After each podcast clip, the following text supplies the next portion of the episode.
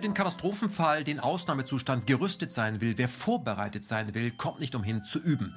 Das weiß das THW, das weiß die Feuerwehr und das weiß natürlich auch der militärisch-industrielle Komplex, der seit Jahren die Welt davor warnt, dass böse Terroristen sich Biowaffen organisieren könnten, um die Menschheit auszurotten. Aus diesem Grund hat dieser Komplex seit Jahren Übungen vorbereitet, sie durchgezogen und auch stabile Strukturen geschaffen. Gott sei Dank kann man sagen, denn diese Strukturen wurden jetzt bemüht, als der Coronavirus um die Ecke kam. Das aktuelle Buch von Paul Schreier heißt Chronik einer angekündigten Krise, denn äh, sie wurde angekündigt und es wurde geübt, auch im äh, Blick auf Corona, Stichwort Davos 2020. Scherz beiseite. Paul Schreier reißt dem Corona-Märchen die Maske vom Gesicht und zum Vorschein kommt eine Fratze, und zwar die Fratze einer global vorbereiteten Diktatur.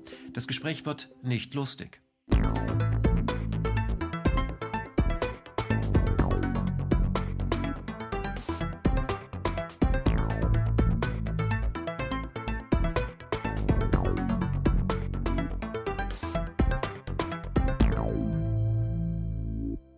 Paul Schreier, fleißiger Autor, Chronik einer angekündigten Krise. Der Titel ist ja provokativ.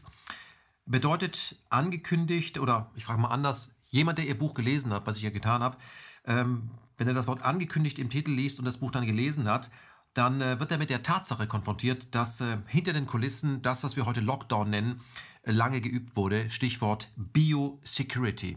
Ist das so?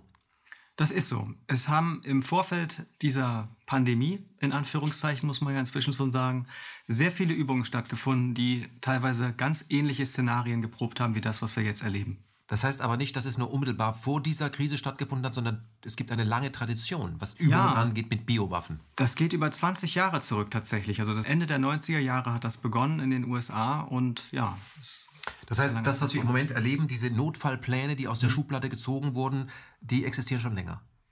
Also Teile davon mit Sicherheit, das kann man sagen. Äh, denn wenn man sich anschaut, was sind jetzt die Maßnahmen, die im Frühjahr beschlossen worden sind, nicht nur in Deutschland, auch in anderen Ländern, aber gerade in Deutschland gibt es ja Pandemiepläne, die tatsächlich ausgearbeitet sind. Und an diese Pandemiepläne wird sich aber kaum gehalten, erstaunlicherweise. Stattdessen sind Maßnahmen beschlossen worden, die in einigen Planspielen ähm, durchdacht worden sind und geprobt worden sind. Mhm. Herr Schreier, wenn man Ihr Buch liest, dann ähm, bekommt man im Anschluss immer ein bisschen schlechte Laune, weil viele der Informationen, die man vielleicht schon erfolgreich verdrängt hatte, sind wieder äh, in der kleinen Rinde. Ähm, wir werden auf die verschiedenen Planspiele eingehen und auch das düstere Bild, was Sie zeigen, von Menschen im Hintergrund, die vielleicht noch ganz andere Dinge äh, verfolgen, zum Beispiel Bevölkerungsreduktion. Das Buch, mhm. das habe ich ja auch in Ihrem Buch gelesen und das sind jetzt keine Dinge, die wir uns ausdenken, sondern wo offen auch auf Bühnen drüber gesprochen wird, dass es eine Notwendigkeit ist und wie man es denn angeht. Aber lassen Sie uns im Vorfeld ähm, mal etwas klären, was wir noch nie getan haben. Wie gehen Sie denn an so ein Buch ran überhaupt? Ja, also das Buch ist jetzt wirklich ähm, sehr schnell entstanden. Natürlich, es ist jetzt eine aktuelle Krise. Ich habe im April begonnen, habe die Anfrage bekommen vom Verlag, ob ich ein Buch dazu machen kann. Und es musste natürlich sehr schnell gehen. Mein Ausgangspunkt war, wie man dem Titel ja entnehmen kann, eine Chronik tatsächlich der Ereignisse. Und ich habe aber sehr schnell in den Recherchen gemerkt, dass der wirklich interessante Punkt diese Planspiele sind. Ein Planspiel kannte ich schon zu Beginn der Recherchen, Event 201, Event 201, das ist ja schon durch einige Medien gegangen weil das ein Planspiel war, was im Herbst 2019, im Oktober letzten Jahres tatsächlich in New York geprobt worden ist. Also unmittelbar vor der Corona-Pandemie. Ja, und es ist auch tatsächlich eine Coronavirus-Pandemie geprobt worden. Und das hatte ich damals schon, das haben viele Menschen schon im März, April gewusst und ich habe es auch erfahren und dachte, hoppla, das ist ja nun sehr eigenartig und wollte eigentlich dazu einen Artikel schreiben zu diesem Thema, hatte das auch schon so angekündigt in meinem Magazin und merkte dann aber bei der Recherche, okay, da ist mehr dahinter. Was ist das eigentlich für eine Organisation, die diese Übung gemacht hat? Wollte ich wissen, war meine Recherchefrage.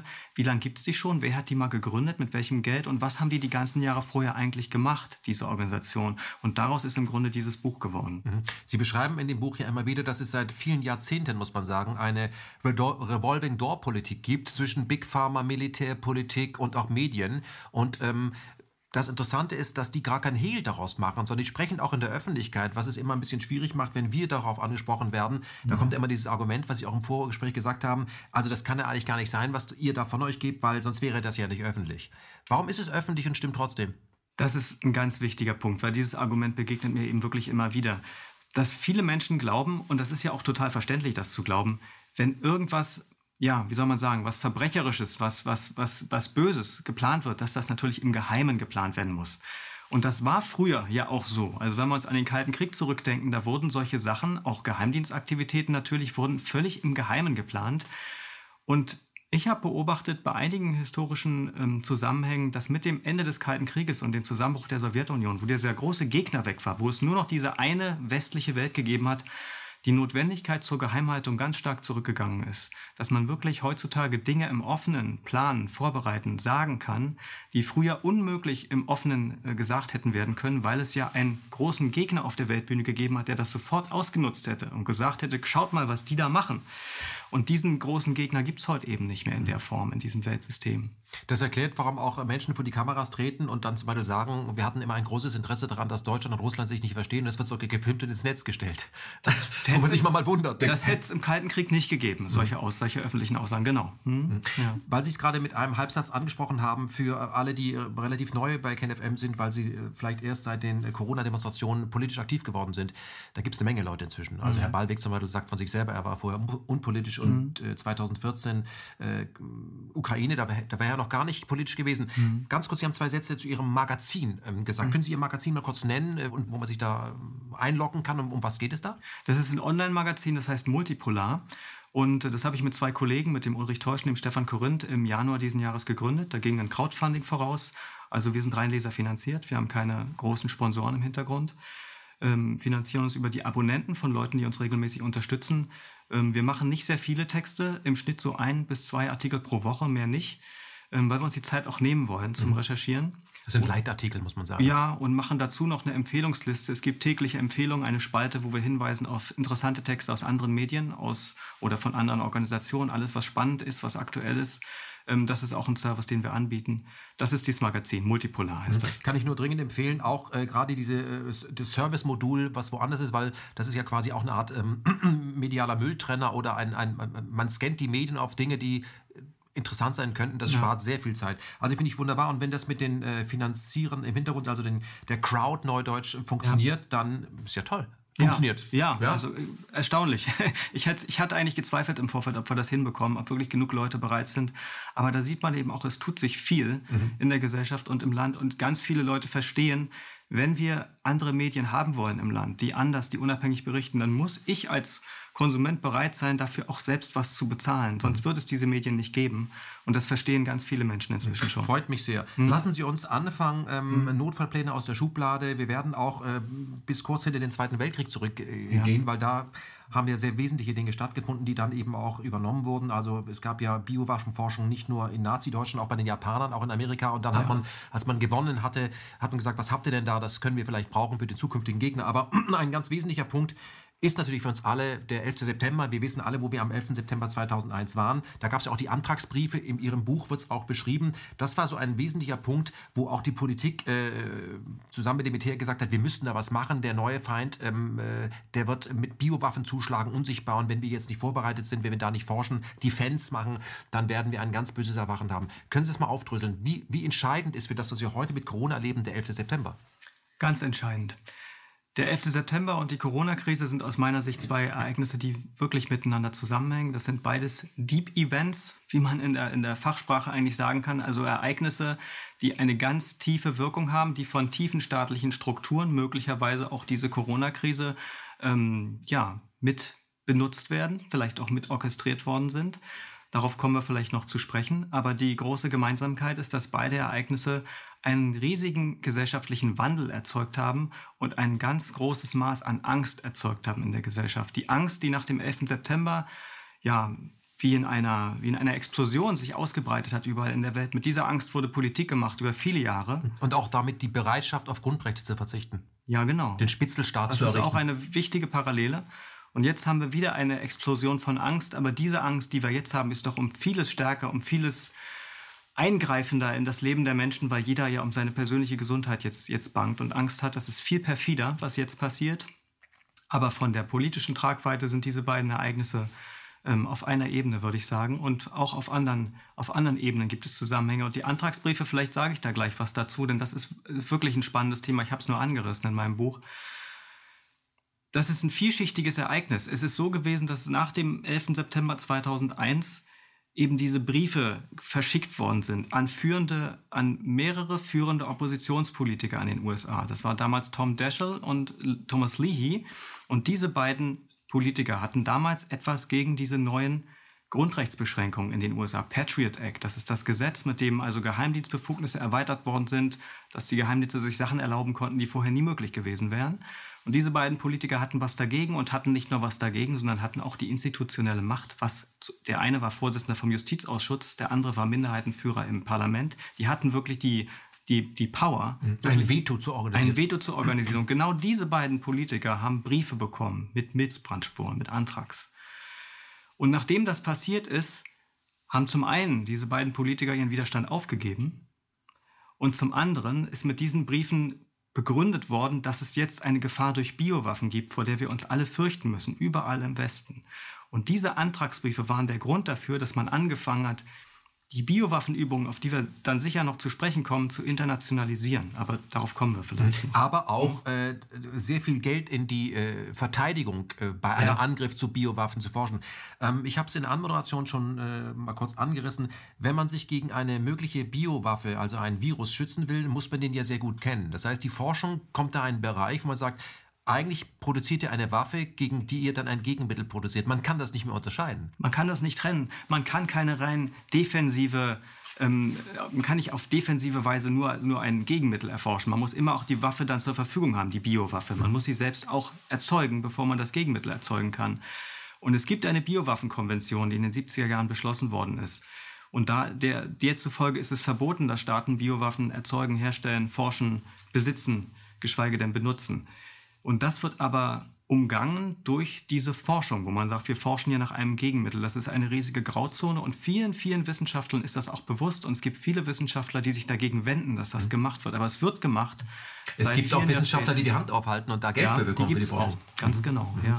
Gut, das ist mit dem 11. September explodiert. Dann kam ja noch Saddam Hussein, der ja angeblich mhm. was hat. Äh, ich glaube, die BRD hat damals auch Pocken Impfstoffe für sehr große Millionenbeträge gekauft. Also das war ein, ein, ein der Beginn einer Goldgräberstimmung äh, bei der Pharmaindustrie. Ja. Und da ist ja auch der Übergang äh, zwischen Pharmaindustrie und äh, Militär, die eben diese Produkte, nenne ich sie mal an, äh, produzieren oder äh, erforschen, um sie theoretisch in der Schublade zu haben. Das ist ja fließen diese Übergänge. Lassen Sie uns ähm, ins Jahr 89 bis 2001 springen. Da gab es diese ersten Planspiele, von denen Sie kurz gesprochen haben, die im Buch auch äh, erläutert werden. Wir werden jetzt nicht so stark ins Detail gehen, weil mhm dann äh, bekommt man auch Magenschmerzen. Aber was versteckt sich denn hinter äh, Dark Winter?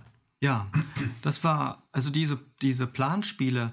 Also um noch kurz um den Rahmen vielleicht zu geben. Also der Rahmen von diesen Planspielen ist der, der War on Terror, also der Krieg gegen den Terror, aber auch vorher schon vor 2001 überhaupt das, das Terrorismus-Thema nach vorne nach, in die Öffentlichkeit gebracht worden ist, dass gesagt worden ist, okay, wir haben jetzt keine Sowjetunion mehr, es gibt nicht mehr den Feind im Osten, aber es gibt jetzt diese Terroristen, die uns bedrohen und deshalb brauchen wir weiter Militär, Geheimdienst und diese ganzen Gelder müssen weiter fließen, weil jetzt diese Terroristen uns bedrohen. Mhm. Das ging in den 90ern los und in diesem Zusammenhang hat man Ende der 90er gesagt, es gibt diesen Bioterrorismus, äh, obwohl eigentlich da keine großen Anschläge stattgefunden haben, aber es wurde behauptet, dass das jetzt die neue große Gefahr wäre und es wäre nur eine Frage der Zeit und überhaupt nicht mehr, äh, dass das passiert wäre, völlig klar.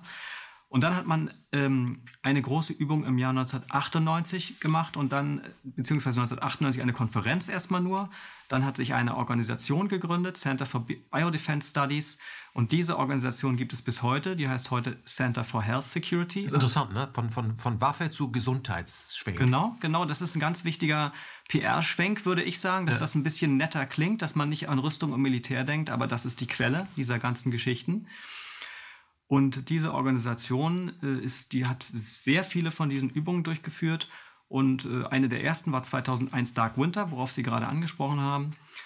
Ja, und äh, da hat man eben äh, einen Pockenangriff dann durchgespielt. also simuliert, wie das simuliert. aussehen würde. Genau. Und man muss sich das so vorstellen, das sind äh, also Schreibtischübungen, da sitzen Leute in einem Raum und es, wird, äh, es werden Nachrichten verlesen, es wird gesagt, so jetzt ist das und das passiert und dann wird die Krise im Schnelldurchlauf verarbeitet und man, man probt im Grunde die Sitzungen, die man dann hat oder die Telefonkonferenzen, die man in der Realität dann hätte und probt die Entscheidungsabläufe. Also wer hat jetzt welche Kompetenz? Wer darf jetzt äh, eine Quarantäne verordnen? Wer darf jetzt die Nationalgarde anfordern und so weiter? Diese Dinge werden, das ist das, was geprobt wird tatsächlich. Im Grunde wird, äh, wird ein Krisenstab, äh, sind ja auch nur Menschen, die werden gedrillt.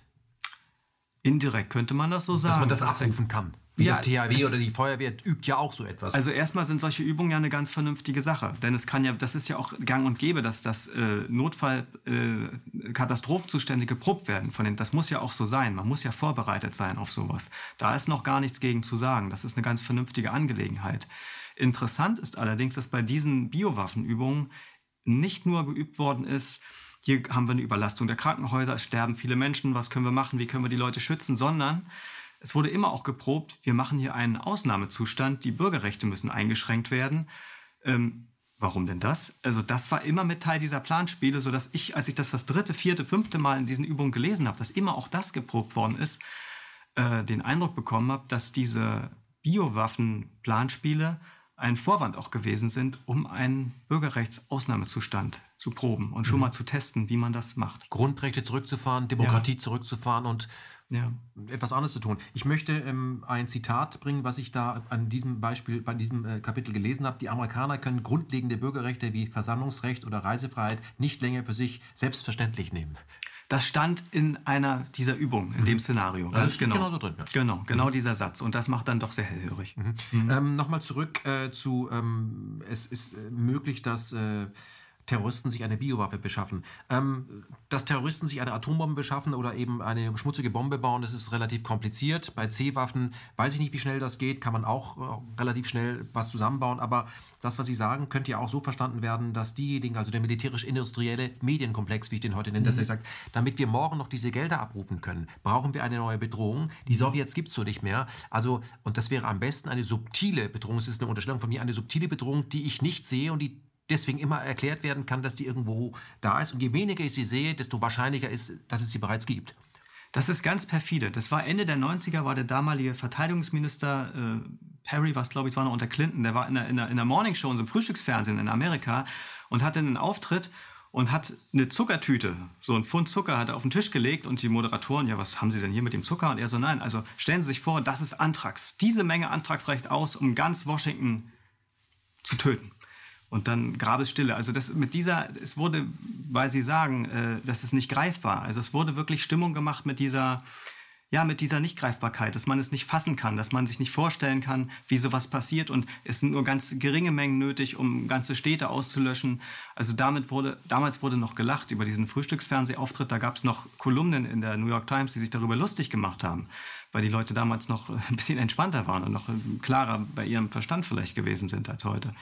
Jedenfalls sind das die Methoden gewesen, mit denen dafür Werbung gemacht worden ist, für solche für solche Szenarien tatsächlich. Mhm. Ja. Was ich auch interessant finde, im Buch wird es jetzt nicht beschrieben, aber ich erinnere mich daran, dass ähm, ja, als es äh, darum ging, Soldaten in den Irak zu schicken, um dort Saddam Hussein äh, zu bekämpfen, der angeblich Massenvernichtungswaffen in 45 Minuten einsatzbereit hat und der irgendwas mit dem 11. September zu tun haben soll, hat der Donald Rumsfeld sich da auch stark für eingesetzt, aber hat verschwiegen, dass die Firma, die das produzieren soll, ja. dass er dort große Aktienanteile hat, die dann dieses Medikament, was den Soldaten gespritzt wurde, ähm, dass er damit verdient. Ja, er hat wirklich mit dabei verdient. Das ist eine ganz klare Korruption. Ähm, das ist aber kein großes Thema gewesen damals. Mhm. Mhm. Diese Firma gibt es ja heute noch. Gilead, ja. ja. die mhm. heute auch im, im, Bereich von Corona sich wieder zu Wort melden, sagen, wir haben, glaube ich, ein Medikament, was wir modifizieren können. Mhm. Lassen Sie uns auf ähm, äh, den nächsten Event äh, mal kommen, mhm. der auch bei der Corona-Krise jetzt wieder eine erstaunliche Rolle gespielt hat. Da haben sich die Menschen zufällig gerade alle befunden und das war super, dass lauter Entscheider am Set waren. 2005, Davos. Atlantic Storm. Was hat es damit auf sich? Weil Sie beschreiben im Buch, da wurde auch bezüglich Pocken geübt. Und wenn man das Wort Pocken jetzt durch Corona austauscht, sagt man, Entschuldigung, das ist genau das, was wir hier haben. Ja, also, das, also in Davos war es nicht. Es war, es war in, in, die Übung selbst war in Washington, aber man hat was, man hat was Interessantes geprobt. Man hat geprobt, es gibt hier einen, einen, einen Biowaffenangriff oder eine Pandemie, die ausbricht. Ähm, und äh, ganz viele Staatsführer sind zu diesem Zeitpunkt gerade bei einer internationalen Konferenz versammelt und haben deshalb die Gelegenheit, direkt darauf einzugehen. Und das ist genau das, was in diesem Jahr passiert ist. Denn, äh, also nochmal, ja. das, was da geübt wurde, also der Idealzustand, weil gerade alle beisammen sitzen, ja, genau. der, der hat sich dieses Jahr so ergeben, dass, dass man von Glück reden kann, dass die alle zusammensaßen, weil ja. da kam gerade Corona um die Ecke. Genau, das war im Januar. Das Treffen in Davos war vom 21. bis 24. Januar und genau zu diesem Zeitpunkt, am 21. Januar, begann die Pressemaschinerie zum Thema Corona zu arbeiten. Das ist ein Punkt, den ich für mich ermitteln wollte und jetzt auch rausgefunden habe. Ich habe die Pressearchive mir rückwärts angeguckt. Wann ging das eigentlich los, dass intensiv über Corona berichtet wurde? Und das kann man ganz klar, wenn man sich anguckt, Archiv der Tagesschau, Archiv der New York Times, kann man sich alle Medien angucken. Das ging los am 20. 21. Januar mit einem Schlag. Und das war genau der Tag, an dem die Davos-Konferenz begonnen hat. Und dann wurde das ein großes, ein Weltthema und ist es seitdem. Es hat seitdem nicht mehr aufgehört. Und das war der Zeitpunkt, wo aber Davos, muss man sich wirklich klar machen, die meisten kennen das ja, das ist das Weltwirtschaftsforum, ist ja jedes Jahr an den Nachrichten. Aber Davos wird eben organisiert vom, vom Weltwirtschaftsforum. Das ist ein Verein tatsächlich. Und es ist der Verein, das ist wirklich ein bisschen seltsam, es ist der Verein der tausend größten Konzerne der Welt. Das klingt jetzt wie eine abgedrehte Verschwörungstheorie. Das steht auf deren eigener Webseite. Wir sind der Verein der tausend größten Konzerne der Welt die haben einen Verein. Mhm. Das ist das Weltwirtschaftsforum. Und die 100 größten Konzerne der Welt sind die Kerngruppe in diesem Verein. Äh, was Wunder. Und, und die machen eben Richtlinien. Ich habe in meinem Buch geschrieben, man könnte sagen, das Politbüro des Kapitalismus. Also die versuchen so ein bisschen vorauszuplanen, in welche Richtung wollen wir uns eigentlich bewegen. Die und synchronisieren. Die ihre synchronisieren Ideen. ihre Ideen und sie laden wichtige Politiker ein. Die kommen dann dahin und das Interessante bei diesem Treffen ist, dass wirklich die Chefs der Konzerne vor Ort sind, nicht irgendwelche Stellvertreter, das sind wirklich die Chefs von Google, Facebook, Microsoft, die Chefs sind da. Und führende Politiker und führende Journalisten sind alle dort an einem Ort für vier Tage. Mhm. Und dann geht das los mit Corona. Es gibt eine weitere Übung, die Sie äh, beschreiben, Clade X äh, 2018. Da geht es äh, im Titel auch um Bevölkerungsreduktion. Das ist eine alte Idee aus dem Jahre 76.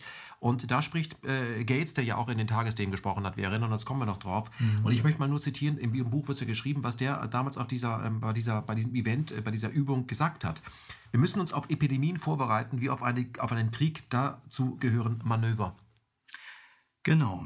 Das hat er im Vorfeld gesagt. Also was mich interessiert hat, als ich mir diese ganzen Übungen angeschaut habe, also wie gesagt, das ging Ende der 90er Jahre los, wurde nach dem 11. September international, ging dann weiter, so 2005 gab es große Geschichten und dann wurde das weniger. Nach der Finanzkrise und so weiter wurde das weniger, gab es kaum noch diese Übungen. Und dann ging das wieder los. Und es ging 2018 ging die nächste große Übung los und die Planung für die Übung war ein Jahr vorher. Die begann im Frühjahr 2017, sodass ich mich gefragt habe, kam die jetzt darauf, dieses ganze Übungsgeschehen wieder zu starten? Was war denn damals? Ja, was war damals? Donald Trump war neu im Amt. Das war damals. Und da habe ich mir nochmal die Pressearchive angeschaut. Wie war damals die Stimmung im Januar, Februar, März 2017? Was waren die Debatten? Und da ist es interessant, wenn man sich anschaut, im Januar Davos 2017 und im Februar die Münchner Sicherheitskonferenz 2017. Und da findet man aus meiner Sicht den Schlüssel dafür, warum das da wieder losgegangen ist. Mhm. Denn die Verunsicherung war so groß damals, dass der Westen zerfällt, weil Trump im Amt ist. Der, die USA waren ja sozusagen der Schlüssel, der, der, der Kernbaustein der westlichen Ordnung. Und Man wusste nicht, ob die NATO noch lange. Genau, das ja. war wirklich in der Schwebe zu dem Zeitpunkt. Das war völlig in der Schwebe und es war eine riesige Nervosität beim gesamten militärisch-industriellen Komplex, kann man ja tatsächlich sagen. Ähm, ja, und in dieser Zeit, und, und ähm, John McCain lebte damals noch, und er hat eine Rede gehalten ähm, auf der Münchner Sicherheitskonferenz 2017, Anfang des Jahres. Und diese Rede war sozusagen die Hauptrede auf der Konferenz, die hat den meisten Applaus bekommen. Und da hat er gesagt, wir dürfen das nicht hinnehmen, dass das jetzt, oder ich bin nicht bereit, das hinzunehmen, dass unsere Ordnung jetzt hier zerfällt. Also die westliche Führungsmacht, äh, also das genau. Amerika als, als ja, als Imperium abdankt, weil die Chinesen möglicherweise am Horizont, das können wir nicht. Und da kam, bekam man einen riesen Applaus. Und, das und war auch die Münchner Sicherheitskonferenz, wo das Zitat von Bill Gates... Wollte ich gerade sagen. Und gleichzeitig, der Bill Gates ist ja schon ganz lange an diesem Impfthema dran. Das ist ja so ein bisschen sein Lebensthema, scheint es, sich mit, mit, mit Impfung zu befassen und Impfung überall zu verbreiten. Und Bill Gates hat eben, zu der Zeit war er so weit, dass er eine Organisation gegründet hatte, CEPI nennt die sich. Also da geht es auch darum, dass man die Impfstoffentwicklung ähm, modernisiert, beschleunigt. beschleunigt, dass das alles schneller geht, dass das nicht mehr Jahre dauert, sondern nur noch Monate mit diesen neuen RNA-Impfstoffen. Da war er damals schon dran.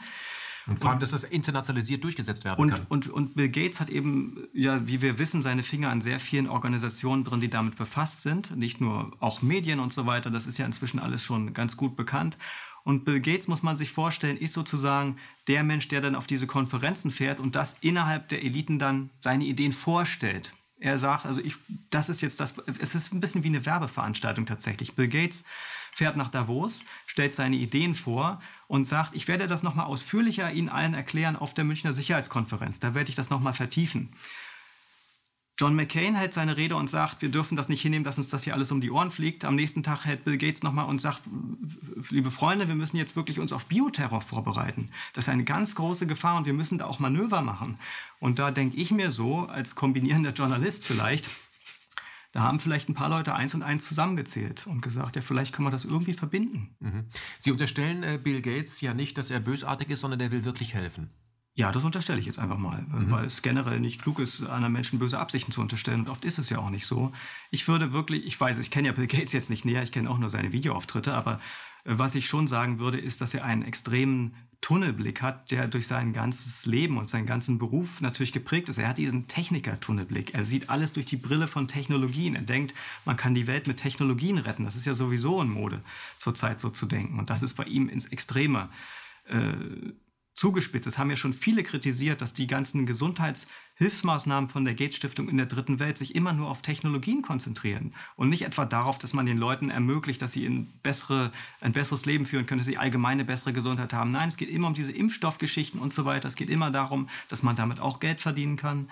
Äh, das ist sein Blickwinkel. Das heißt ja nicht, dass er jetzt ein böser Mensch ist, aber er, aber der, er, er hat sehr starke Scheuklappen. Also er sagt, äh, also mhm. jeder würde sagen, was ist die, der, der Grund dass eine Bevölkerung krank ist, hat vielleicht mit den Lebensumständen zu tun. Ja. Und er sagt, ja, ich kann dir mit einem Medikament helfen, weil so wird es ein Geschäft. Wenn die jetzt alle gesund wären, kann ich dort auch nichts mehr verkaufen. Ich weiß nicht, ob er das tatsächlich denkt. Vielleicht ja. sind das seine Berater im Hintergrund, weil er wird ja nicht derjenige sein, der das, bei der Gates Foundation die Bücher führt, äh, sondern der hat die, die hinter ihm sagen, das könnte ein Geschäft werden. Bill Gates kann er weiterhin glauben, er ist der totale Philanthrop. Ja. Das kann man ja verbinden. Ist möglich. Ja. Das kann man verbinden und so kann man auch großen Einfluss bei der WHO äh, organisieren und immer von sich sagen, ich weiß nicht, was ihr wollt. Freut euch doch, dass es Bill Gates gibt. Und dass der so reich ist, weil dann kann er der WHO helfen, wo ich dann immer sage, aber wenn der der WHO jetzt nicht mehr hilft, der dann hat keine Möglichkeiten auf Ja. Das sind ja die Dinge, die wir uns, äh, die Fragen, die wir uns stellen. Lassen Sie uns auf diesen immer so lustige Namen Event 201 kommen, äh, 2019. Ja. Was ist das? Also das, wo man jetzt bei der Corona-Krise unmittelbar sagt, oh, das ist aber schon sehr, sehr ähnlich. Was ist das Event 201? Das ist genau so eine Pandemieübung, wie es sie in den Jahren vorher auch gegeben hat. Also besonders in den Jahren 99, 2000, 2001, 2005. Wie gesagt, dann diese Pause, dann ging das wieder los. Es gibt aber eine große, es gibt mehrere große Unterschiede von dieser Event 201 Übung. Der eine große Unterschied ist, dass an dieser Übung fast nur Konzernvertreter teilgenommen haben. Man muss sich vorstellen, vorher waren immer Behördenvertreter dabei. Da war irgendwie der Gouverneur, der für die Seuchenschutzbehörde zuständig ist und so weiter, die politischen Verantwortlichen, die medizinischen Verantwortlichen. Und jetzt auf einmal treffen sich nur Leute aus den Vorständen der großen Weltkonzerne. Und jetzt auch nicht irgendwer, sondern der Vizechef von ähm, Johnson Johnson. Das ist der nach Börsenwert größte Pharmakonzern der Welt tatsächlich. Mhm. Oder ein Vizechefin von äh, NBC Universal, drittgrößter Medienkonzern der Welt und so weiter. Chef der größten PR-Agentur der Welt, Edelmann. Die, die treffen sich da. Äh, und natürlich auch Leute von der Seuchenschutzbehörde aus den USA und aus China. Auch mit am Tisch. Und ähm, der Unterschied ist eben dieser Einfluss der Konzerne, die direkt am Tisch sitzen. Und wenn man sich das ganze Material durchliest und anhört, die Videos sind ja auch im Netz, das ist transparent, und wenn man da jetzt mal so den roten Faden ziehen will, dann ist das wirklich der, dass die Konzerne im Grunde den politisch Verantwortlichen gesagt haben, Leute, ihr kommt hier an uns nicht mehr vorbei. Wenn wir jetzt eine Pandemie haben, wenn jetzt wirklich ein Gesundheitsnotstand ist, dann braucht ihr uns. Wir müssen bei allen Entscheidungsprozessen von Anfang an mit im Boot sein. Demokratie ist zu langsam. Das geht nicht mehr. Wir, müssen, ihr, wir müssen mitentscheiden. Das ist im Grunde die Botschaft gewesen von dieser Übung.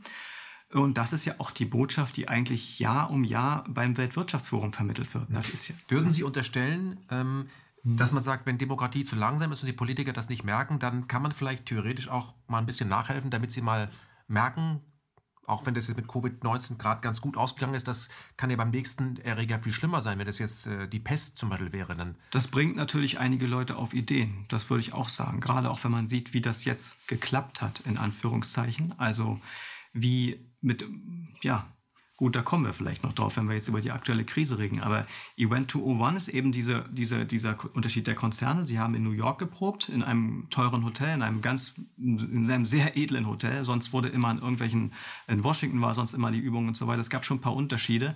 Und der Hauptunterschied ist natürlich diese extreme Nähe zur Realität. Also, dass sie wirklich eine Coronavirus-Pandemie, drei Monate proben, bevor eine Coronavirus-Pandemie sich dann ereignet, kann natürlich ein Zufall sein, aber es ist dann schon ein sehr seltsamer Zufall. Herr Schreier, wie ist das eigentlich, wenn Sie das, was Sie hier aufschreiben und äh, wenn Sie das im Freundeskreis besprechen. Ich weiß nicht, ob Sie privat noch solche Themen anreißen oder das dann auch meiden, weil man will ja sich nicht das Lagerfeuer verderben. Aber wie reagieren denn auch kluge Kollegen, wenn sie, wenn da etwas auf den Tisch kommt und sagt, das ist jetzt schon mehr als nur angedeutet, sondern das ist naheliegend? Also in meinem äh, privaten Umfeld und so weiter gehe ich damit jetzt nicht offensiv um. Ich schreibe die Sachen auf, ich veröffentliche das, jeder, der es interessiert, kann es lesen, aber ich versuche jetzt nicht in meinem Umfeld die Leute damit irgendwie zu, zu bekehren oder denen das, denen das nahezubringen. Das ist ein heikles Thema und man muss sich darauf auch einlassen. Es ist schwer, sowas in einem Gespräch einfach zu vermitteln. Außer wir sitzen jetzt hier am Tisch, wir haben beide ein Interesse, dieses Thema zu vermitteln.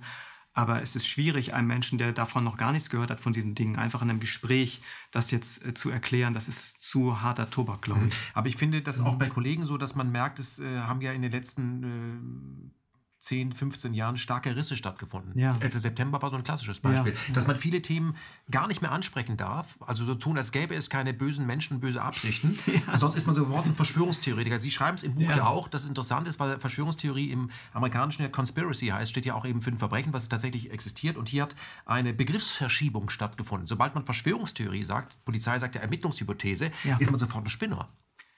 Ja. Da kann man nicht ermitteln. Ja, also es ist, das, ist, das, sind, das sind viele wichtige Punkte, die Sie jetzt gesagt haben. Also ein ganz wichtiger Punkt ist, dass Conspiracy wirklich im Englischen ein Straftatbestand ist. Und Conspiracy Theory ist immer die, die Annahme, dass da Leute eine Straftat begangen haben. Das ist ein ganz anderes Gewicht. Und deshalb ist auch aus dem amerikanischen äh, Sprachraum her, dass so, das wird dieser Begriff auch so heftig bekämpft, weil man will ja nicht als, als potenzieller Straftäter dastehen, der jetzt irgendwas gemacht hat. Bei uns ist das auf einer anderen Ebene. Aber es ist natürlich auch diese Ebene, das ist auch ein guter Gedanke, dass man sagt, jeder, der annimmt, es gäbe irgendwie mächtige Menschen mit bösen Absichten, der muss ja, der muss ja verrückt sein. Was ist denn das für eine naive Annahme? Aber die ist halt unglaublich verbreitet. Ja. Ja. Durch Wikipedia ja. auch bestätigt, muss man dazu sagen. Ähm, als ich Ihr Buch gelesen habe, bin ich immer wieder darauf gekommen, auch beim Event 201, dass es da eine Revolving Door Politik. Das heißt, Leute, die bei Event 201 mitgemischt haben, wechseln dann irgendwie auch zur Gates Foundation oder zur Organisation, die mit der Gates Foundation zu tun haben.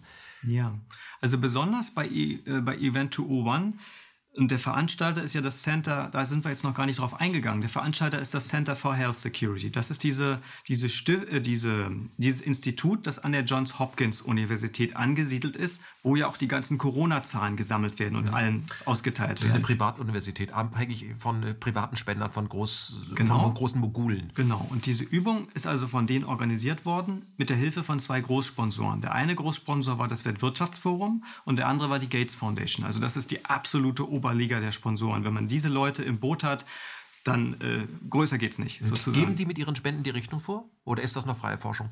Natürlich geben die die Richtung vor. Dafür sind sie ja dabei. Also wenn eine Organisation dieser Größenordnung wie die Gates Stiftung oder das Weltwirtschaftsforum irgendwo ihr Geld reingeben, dann haben sie natürlich maßgeblichen Einfluss darauf, was da passiert und was da gemacht wird. Da, dazu ist das ja da. Dazu macht man ja so ein Sponsoring, damit man diesen Einfluss nehmen kann. Und äh, ist das jetzt eine Verschwörungstheorie? Ja, also wenn man so will, ist es eine Verschwörungstheorie. Ist es ein, nein, es ist keine Verschwörungstheorie. Es ist ja offenkundig, dass ein Sponsor ähm, ein Interesse hat. Ein Interesse hat, ja. Das ist ja nur ein ganz banaler Gedanke. Ja, und das, das, das sind die Leute, die diese Übung organisiert haben. Das heißt, da findet auch ein Wechsel dann auch von Personal später statt. Genau, da hatte ich den Faden gerade verloren. Und die, die Vizedirektorin dieser Organisation, Anita Cicero heißt sie. Und sie war früher eine Anwältin und war bei einer großen Anwaltskanzlei, hatte sie 300 Anwälte unter sich, also sie war nicht irgendeine Anwältin, sie war eine Top-Anwältin, die für die Pharmaindustrie gearbeitet hat und Lobbyistin war, die regelmäßig Gespräche geführt hat mit Leuten von der Europäischen Kommission, mit Leuten vom amerikanischen Senat als Pharmalobbyistin. Diese Anwältin ist jetzt Vizedirektorin dieses Instituts für Gesundheitssicherheit, die diese Übungen machen. Also das ist so eng verzahnt. Äh, kann man sich gar nicht ausdenken. Mhm. Also von Interessenskonflikt kann insofern keine, keine Rede sein, weil es gibt nur ein gemeinsames es gibt Interesse. Nur ein Interesse. Gemeinsames Interesse von ja. Konflikt kann nicht die Rede sein. Ja. Hat die auch Sloan damals bei äh, General Motors äh, gesagt. Ja, genau. Werden noch drauf kommen. Äh, mhm. Lassen Sie uns äh, auf etwas äh, kommen, was ich, ähm, da habe ich das Buch weggelegt, was im Buch äh, auch rausgearbeitet wird, nämlich es gibt erstens automatisierte Prozesse. Das hat auch mit diesen Personen zu tun, die dann sich im Grunde immer selbst anrufen können, weil sie in mehreren Positionen sind und sagen, wir sind uns da einig. Ist ja Gates bei, bei, ja. Gates bei Drosten so ähnlich. Der sitzt nicht um RKI, der vertritt auch Deutschland in großen Organisationen, spricht dann immer mit sich selber und sagt, wir sind einer Meinung. Es gibt drei Ziele. Ausnahmezustand steht im Buch. Massenimpfung und staatliche Durchgriffsrechte. Das ist ja eine bösartige Kombination, wenn das die drei Ziele sind bei all diesen Übungen. Also das ist genau, also das ist jetzt keine Unterstellung einer Intention, sondern das ist einfach nur, wenn man sich die Übung anschaut, die Szenarien und liest sich das durch, worauf läuft das denn immer hinaus? Dann läuft es immer auf diese drei Sachen hinaus. Mhm. So, das ist ein Muster. So, das kann man ableiten aus den Dokumenten. Das ist also keine Interpretationsfrage, sondern das ist ganz klar ablesbar. Und da muss man sich schon fragen, wenn das das Muster ist, was all diese Übungen miteinander verbindet, wenn es immer auch um Grundrechtsaufhebungen geht, Grundrechtsabbau geht, wenn es immer auch um diese Impfstoffgeschichte geht, ja, in wessen Interesse soll das Ganze denn dann eigentlich stattfinden? Na, jetzt könnte ich sagen, jetzt bin ich mal äh, der Anwalt der Gegenseite, diese Menschen sind Realisten und die sagen sich, wenn da eine Bedrohung vom Himmel fällt, wenn ihr jetzt anfangt, äh, über Grundrechte äh, zu diskutieren, dann sterben wir alle. Deswegen muss ich vorübergehend, ist das entscheidende Wort, den Ausnahmezustand erklären, eine Art Vorform des Kriegsrechts, um euch zu schützen, wie bei einer Katastrophe. Dann muss ich die Massen impfen, weil die haben das ja gar nicht verstanden und später wird man mich in Regress bringen als Staat. Ihr wusstet doch so viel und deswegen brauche ich staatliche Durchgriffsrechte, damit nicht irgendwelche Demonstrationen das Ganze behindern. Es geschieht zu eurem Schutz, genau, Herr Schreier. Genau, genau. Und das ist ein wirklich interessanter Gedanke, denn das bedeutet ja, dass man die Leute eigentlich für zu blöd hält, zu verstehen, wenn es um ihr eigenen Leben und Tod geht. Man nimmt im Grunde an, ist eine Gefahr und die Leute sind so dumm, dann die, die, die verstehen das nicht und die, die setzen sich einem lebensgefährlichen Risiko aus, außer wir beschützen sie vor ihrer eigenen Dummheit. Aber das ist doch wahr. Nein, das ist nicht wahr. Die Leute, die den ganzen Tag die Maske tragen, sogar Ärzte an der Charité, die treffen sich dann hinter dem Gebäude wegen des Stress und Rauchen. Ja, gut, das ist natürlich, das ist gesundheitsschädlich, aber daran stirbt ja jetzt keiner direkt. Sozusagen. Mhm. Vielleicht stirbt auch jemand daran, aber nicht in dieser Masse. Aber die Annahme zu sagen, das ist wirklich eine seltsame Annahme zu sagen, hier kursiert ein Virus, der ist wahrscheinlich, also jetzt wenn wir auf den Stand vom Frühjahr wieder gehen, im März sozusagen, wo, wo, der, äh, wo der Lockdown verkündet worden ist in vielen Ländern, wo gesagt worden ist, hier kursiert ein Virus und wir können jetzt keine langen Diskussionen führen, das ist viel zu gefährlich, wir haben überhaupt nicht die Zeit, wir müssen das jetzt durchsetzen, ähm, wie Sie sagen, weil wir müssen die Leute vor sich selber schützen, die verstehen das gar nicht, die sind viel zu blöd. Das ist schon mal ein sehr kritischer Gedanke, denn normalerweise müsste man sagen, wenn es eine Gefahr wirklich gibt, Karten auf den Tisch, veröffentlicht die Informationen und dann sind doch die Leute von selbst bereit, diese Maßnahmen zu tragen. Das ist doch klar. Hm. Oder aber das, was man auf den Tisch legt, reicht eben nicht, um die Leute dazu zu bringen. Deswegen genau. behauptet man das einfach. Genau, es reicht nicht. Und das ist ja das, was wir jetzt sehen, was sich im Laufe des Jahres 2020 ja immer deutlicher herausgestellt hat, wenn wir jetzt auf Deutschland insbesondere schauen. Die Maßnahmen haben sich mit heutigem Wissen im Frühjahr nicht rechtfertigen lassen und sie lassen sich im Moment auch nicht rechtfertigen. Es, ist, es gibt die Zahlen an behandlungsbedürftigen Menschen, an Menschen, die sterben an diesem Virus oder mit dem Virus, wie ja gesagt wird, geben überhaupt nicht, geben nicht im Mindesten her diese Maßnahmen. Und da muss man natürlich die Frage stellen. Wie rechtfertige ich äh, den Ausnahmezustand ohne Übersterblichkeit? Das ist der entscheidende Punkt. Wie rechtfertige ich vor allen Dingen, über die Köpfe der Menschen hinweg zu entscheiden? Denn spätestens jetzt ist ja klar, wir haben die Zeit, darüber zu reden. Und wir haben die Zeit, darüber auch im Parlament zu reden und Debatten zu führen. Was wollen wir eigentlich? Wir haben auch die Zeit, jetzt mal ein Gesetz zu machen, was auch, was auch debattiert wird, auch, wo auch mal kritische Experten eingeladen werden in den Gesundheitsausschuss und auch mal angehört werden. Die Zeit haben wir. Mhm. Es wird aber trotzdem nicht gemacht. Ähm, das geht nicht. Hm. Sie haben gerade von, äh, vom Parlament gesprochen. Ja. Das soll es ja geben, habe ich mir sagen lassen. Es soll, ja, es, es soll ja Politiker, unabhängige Parteien, unter sich unterscheidende Parteien geben, das sind ja Parteien. Ja. Und es soll ja auch äh, Opposition geben. Gibt es das noch in Deutschland? Es gibt es nicht mehr. Wir haben keine Opposition und was, was genauso schlimm ist, wir haben auch keinen funktionierenden Rechtsstaat mehr. Es funktioniert nicht mehr. Es gibt viele Anwälte, die mit guter Expertise inzwischen sagen, und die Daten liegen auf dem Tisch, die Gerichte ducken sich weg, die Gerichte sind nicht bereit, die Regierung in die Schranken zu weisen, die Gerichte ziehen sich auf die Position zurück. Das RKI sagt, es gibt hier eine hohe Gefährdung, dann ist das so. Mhm. Und jeder, der versucht, ein Gericht dazu zu bewegen, zu sagen, ja, überprüft doch mal diese, diesen Beschluss des RKI, passt das denn zu den Annahmen zusammen? Da sagen die Gerichte, da halten wir uns raus. Und das heißt, dass es eben auch kein juristisches Korrektiv im Moment gibt und damit gibt es im Moment auch keinen Rechtsstaat mehr in Deutschland. Wie unabhängig ist das RKI? Das RKI ist überhaupt nicht unabhängig. Das ist eine dem Gesundheitsministerium nachgeordnete Behörde. Das wissen viele auch nicht. Im RKI wird letztlich das gemacht, was aus dem Gesundheitsministerium vorgegeben wird. Es gibt natürlich ganz viele ehrenwerte, gute, ähm, vernünftige, respektable Forscher im RKI.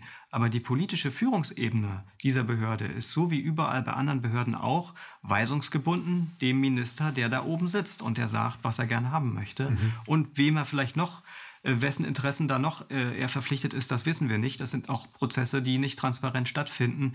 Denn wenn wir jetzt wissen wollen, im RKI gibt es einen Krisenstab. der sich trifft und der darüber entscheidet, wie ist jetzt die Gefährdungslage der Bevölkerung. Also sie war bis zum März, wurde sie als mäßig angenommen und dann wurde sie im März als hoch eingeschätzt. Ähm, die Gefährdung für die gesamte Bevölkerung in Deutschland, da ist sie jetzt konsequent seit März ist sie für hoch. Und es gibt diesen Krisenstab. Und ich habe das RKI im Sommer schon gefragt als Presseanfrage, ähm, wer sitzt in diesem Krisenstab? Gibt es da Protokolle? Sollte man ja meinen. Ähm, ja, und darauf kam also keine Antwort. Und ich habe dann jetzt viele, viele Monate später, jetzt im September, habe ich eine Antwort bekommen, aber nicht von der Pressestelle, sondern von der Rechtsabteilung des RKI. Und die haben gesagt, also sie wollten da gern wissen, wer da im Krisenstab sitzt. Ähm, das, beruht, das berührt ja datenschutzrechtliche Belange. Äh, das, müssten, das müssten Sie noch mal ein bisschen näher erläutern, warum Sie das eigentlich jetzt wissen wollen und auf welcher Grundlage.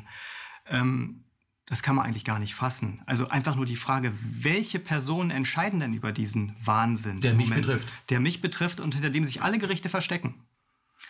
Und das ist im Moment immer noch im Dunkeln. Mhm. Ähm, Sie sind mit Herrn Wodak äh, bekannt, Sie haben ihn auch schon besucht. Ähm, warum äh, wird Herr Wodak und Herr äh, Drosten nicht mal zusammen an einem Tisch gesetzt, zumindest zur Bundespressekonferenz, und dann wird darüber diskutiert, was Status quo ist? Da sitzen doch dann zwei Mediziner, die sich auskennen. Ja, ganz genau. Wäre das was? Da, hat, da ist ja jetzt eine Petition gemacht worden von einem privaten Bürger, der gesagt hat, er möchte gern, dass im öffentlich-rechtlichen Fernsehen so eine Sendung, also einfach mal eine, eine, Diskussionsrunde im Fernsehen stattfindet. In Österreich geht ja sowas schon, in Deutschland geht das ja noch nicht. Die Petition haben irgendwie 60.000 Leute äh, unterschrieben. Und ähm, ja, also warum ist das eigentlich nicht möglich? Und äh, neulich hat ja auch der Herr Gnifke sich geäußert, der war ja lange Chef von ARD aktuell, ist jetzt Intendant beim SWR, beim Südwestrundfunk. Und Ein Faktenchecker. Und ja, der hat ja damals diesen Faktenfinder auch mit äh, äh, aus der Taufe gehoben. Ähm, und der wurde gefragt von einem Zuschauer, ja, Herr Gnifke, äh, wie ist denn das? Ähm, warum gibt's denn, warum kommt denn der Professor Bakti eigentlich nicht zu Wort? Und da hat er hat ein Schreiben hat geantwortet, also natürlich jetzt vom Referenten wahrscheinlich geschrieben, aber Gnifkes Name steht drunter unter dem Schreiben und da sagt er, ja, also der Herr Bakti, das wären ja auch sehr strittige äh, Aussagen, die er getroffen hat. Und wir können mit unserem öffentlich-rechtlichen Auftrag, können wir solche strittigen Positionen, das können wir also nicht veröffentlichen. Also das ist tatsächlich ernsthaft die Position, die da vertreten wird. Das heißt, wir haben hier die Wahrheit, die ist abgestempelt durch unsere Leute. Ja. Und wenn jetzt jemand sagt, ihr habt euch da geirrt, also praktisch noch ein Sonderermittler sagt, ihr habt ja was übersehen, dann passt das nicht ins Narrativ und deswegen können wir das nicht zulassen, dieses ja. Beweismittel. Weil es strittig ist. Weil es strittig ist, können nicht, können wir nicht drüber reden. Mhm. Genau. Ähm, Im Buch wird rausgearbeitet, dass es eine Verschmelzung gibt zwischen Politik, Pharma, Forschung, Militär und Medien haben wir gerade auch gesehen, dass die eben sich auch treffen, dass die eben üben, um uns alle zu schützen. Lassen Sie uns auf Biowaffen und Defense-Forschung kommen. Da gibt es ja große Erfahrung bei dem US-Militär, beim NS-Militär und es gibt, äh, Sie beschreiben es im Buch auch, äh, Unit 731 in Japan. Ja. Ähm, lassen Sie uns das kurz halten, weil das ist sehr so unappetitlich. Die Menschen forschen schon sehr lange am lebenden Objekt, was Biowaffen können. Ja, besonders in der Zeit damals in der Nazizeit gab es Biowaffenexperimente auch an Insassen von Konzentrationslagern.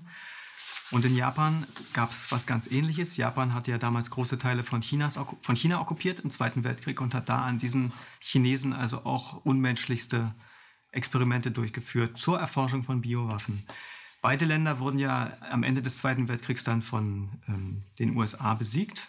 Westdeutschland und Japan war ja dann amerikanisch. Und die amerikanische Administration hat dann dafür gesorgt, dass diese Forscher aus Japan, die also sehr fortgeschritten schon waren bei ihrem Wissen, und auch die Nazi-Forscher also dann straffrei ausgegangen sind und dann in den USA weiter forschen konnten und ihr, ihr Wissen, Wissen weitergegeben haben und dann weiter geforscht worden ist, sodass die Amerikaner dann einen großen Vorsprung hatten, einen großen Technologievorsprung, wenn man so will. Sehr makaber, da so mhm. drüber zu sprechen, aber es ist tatsächlich so.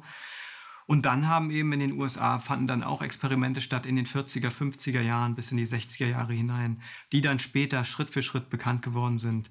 Auch Experimente, wo die eigene Bevölkerung ähm, Gefahren, Risiken, Krankheitserregern ohne ihr Wissen ausgesetzt worden ist, um rauszufinden, ja, wie können wir denn die Sowjetunion im Krieg mit Biowaffen in Schach halten. Mhm. Da hat man äh, sich die Schwächsten der Schwächsten äh, äh, ausgesucht als Opfer, also die Unterschicht. Ähm, man hat äh, Schwangere ins Visier genommen, das wird im Buch alles beschrieben.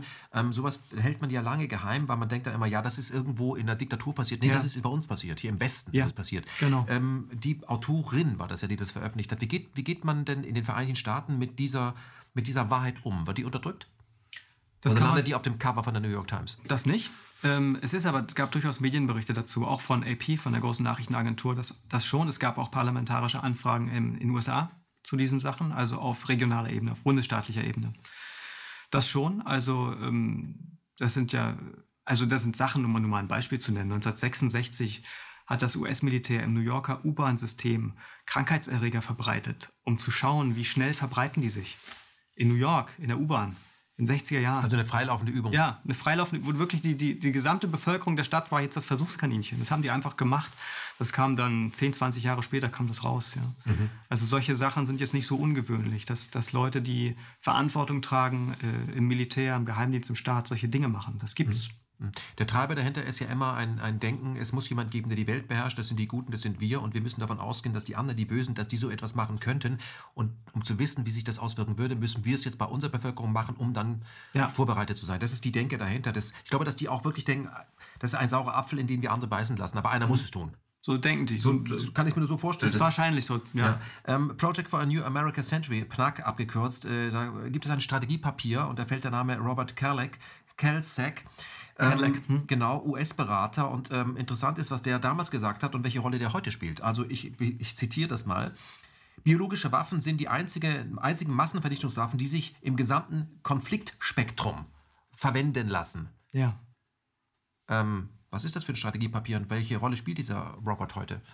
Das ist ein Papier aus den 90er Jahren. Äh, da ging das ja los, dass Bioterrorismus, Biowaffen wieder verschärft äh, diskutiert worden sind, dass daran dazu gearbeitet worden ist, ähm, Im Militär gibt es ja auch eine ganze, ganz große Abteilung, die jetzt wirklich auch Strategiepapiere einfach entwerfen. Die schauen, worauf müssen wir achten, was könnte auf uns zukommen. Und dieser Robert Cadillac hat eben in so einem Strategiepapier von 1995, wurde dann 98 nochmal aktualisiert, eben ausgeführt, dass diese in einer äh, überraschenden Offenheit tatsächlich, dass Biowaffen natürlich, wie gerade vorgelesen, im gesamten Konfliktspektrum eingesetzt werden können, weil man sie eben überhaupt nicht so einfach ähm, nachweisen kann und detektieren kann. Also man kann, und am besten kann man sie natürlich einsetzen im Schatten einer tatsächlichen Seuche, im Schatten einer Pandemie. Dann kann man quasi ohne Spuren zu hinterlassen sowas verbreiten. Ähm, Im Rat das Strategiepapier, in dem wurde das damals in dem Kontext angesprochen, dass man gesagt hat, wenn die USA angegriffen werden von einem bösen Feind, einem Terroristen, der könnte so denken, der könnte das machen. Wir müssen vorbereitet sein. Also wieder dieses Denken.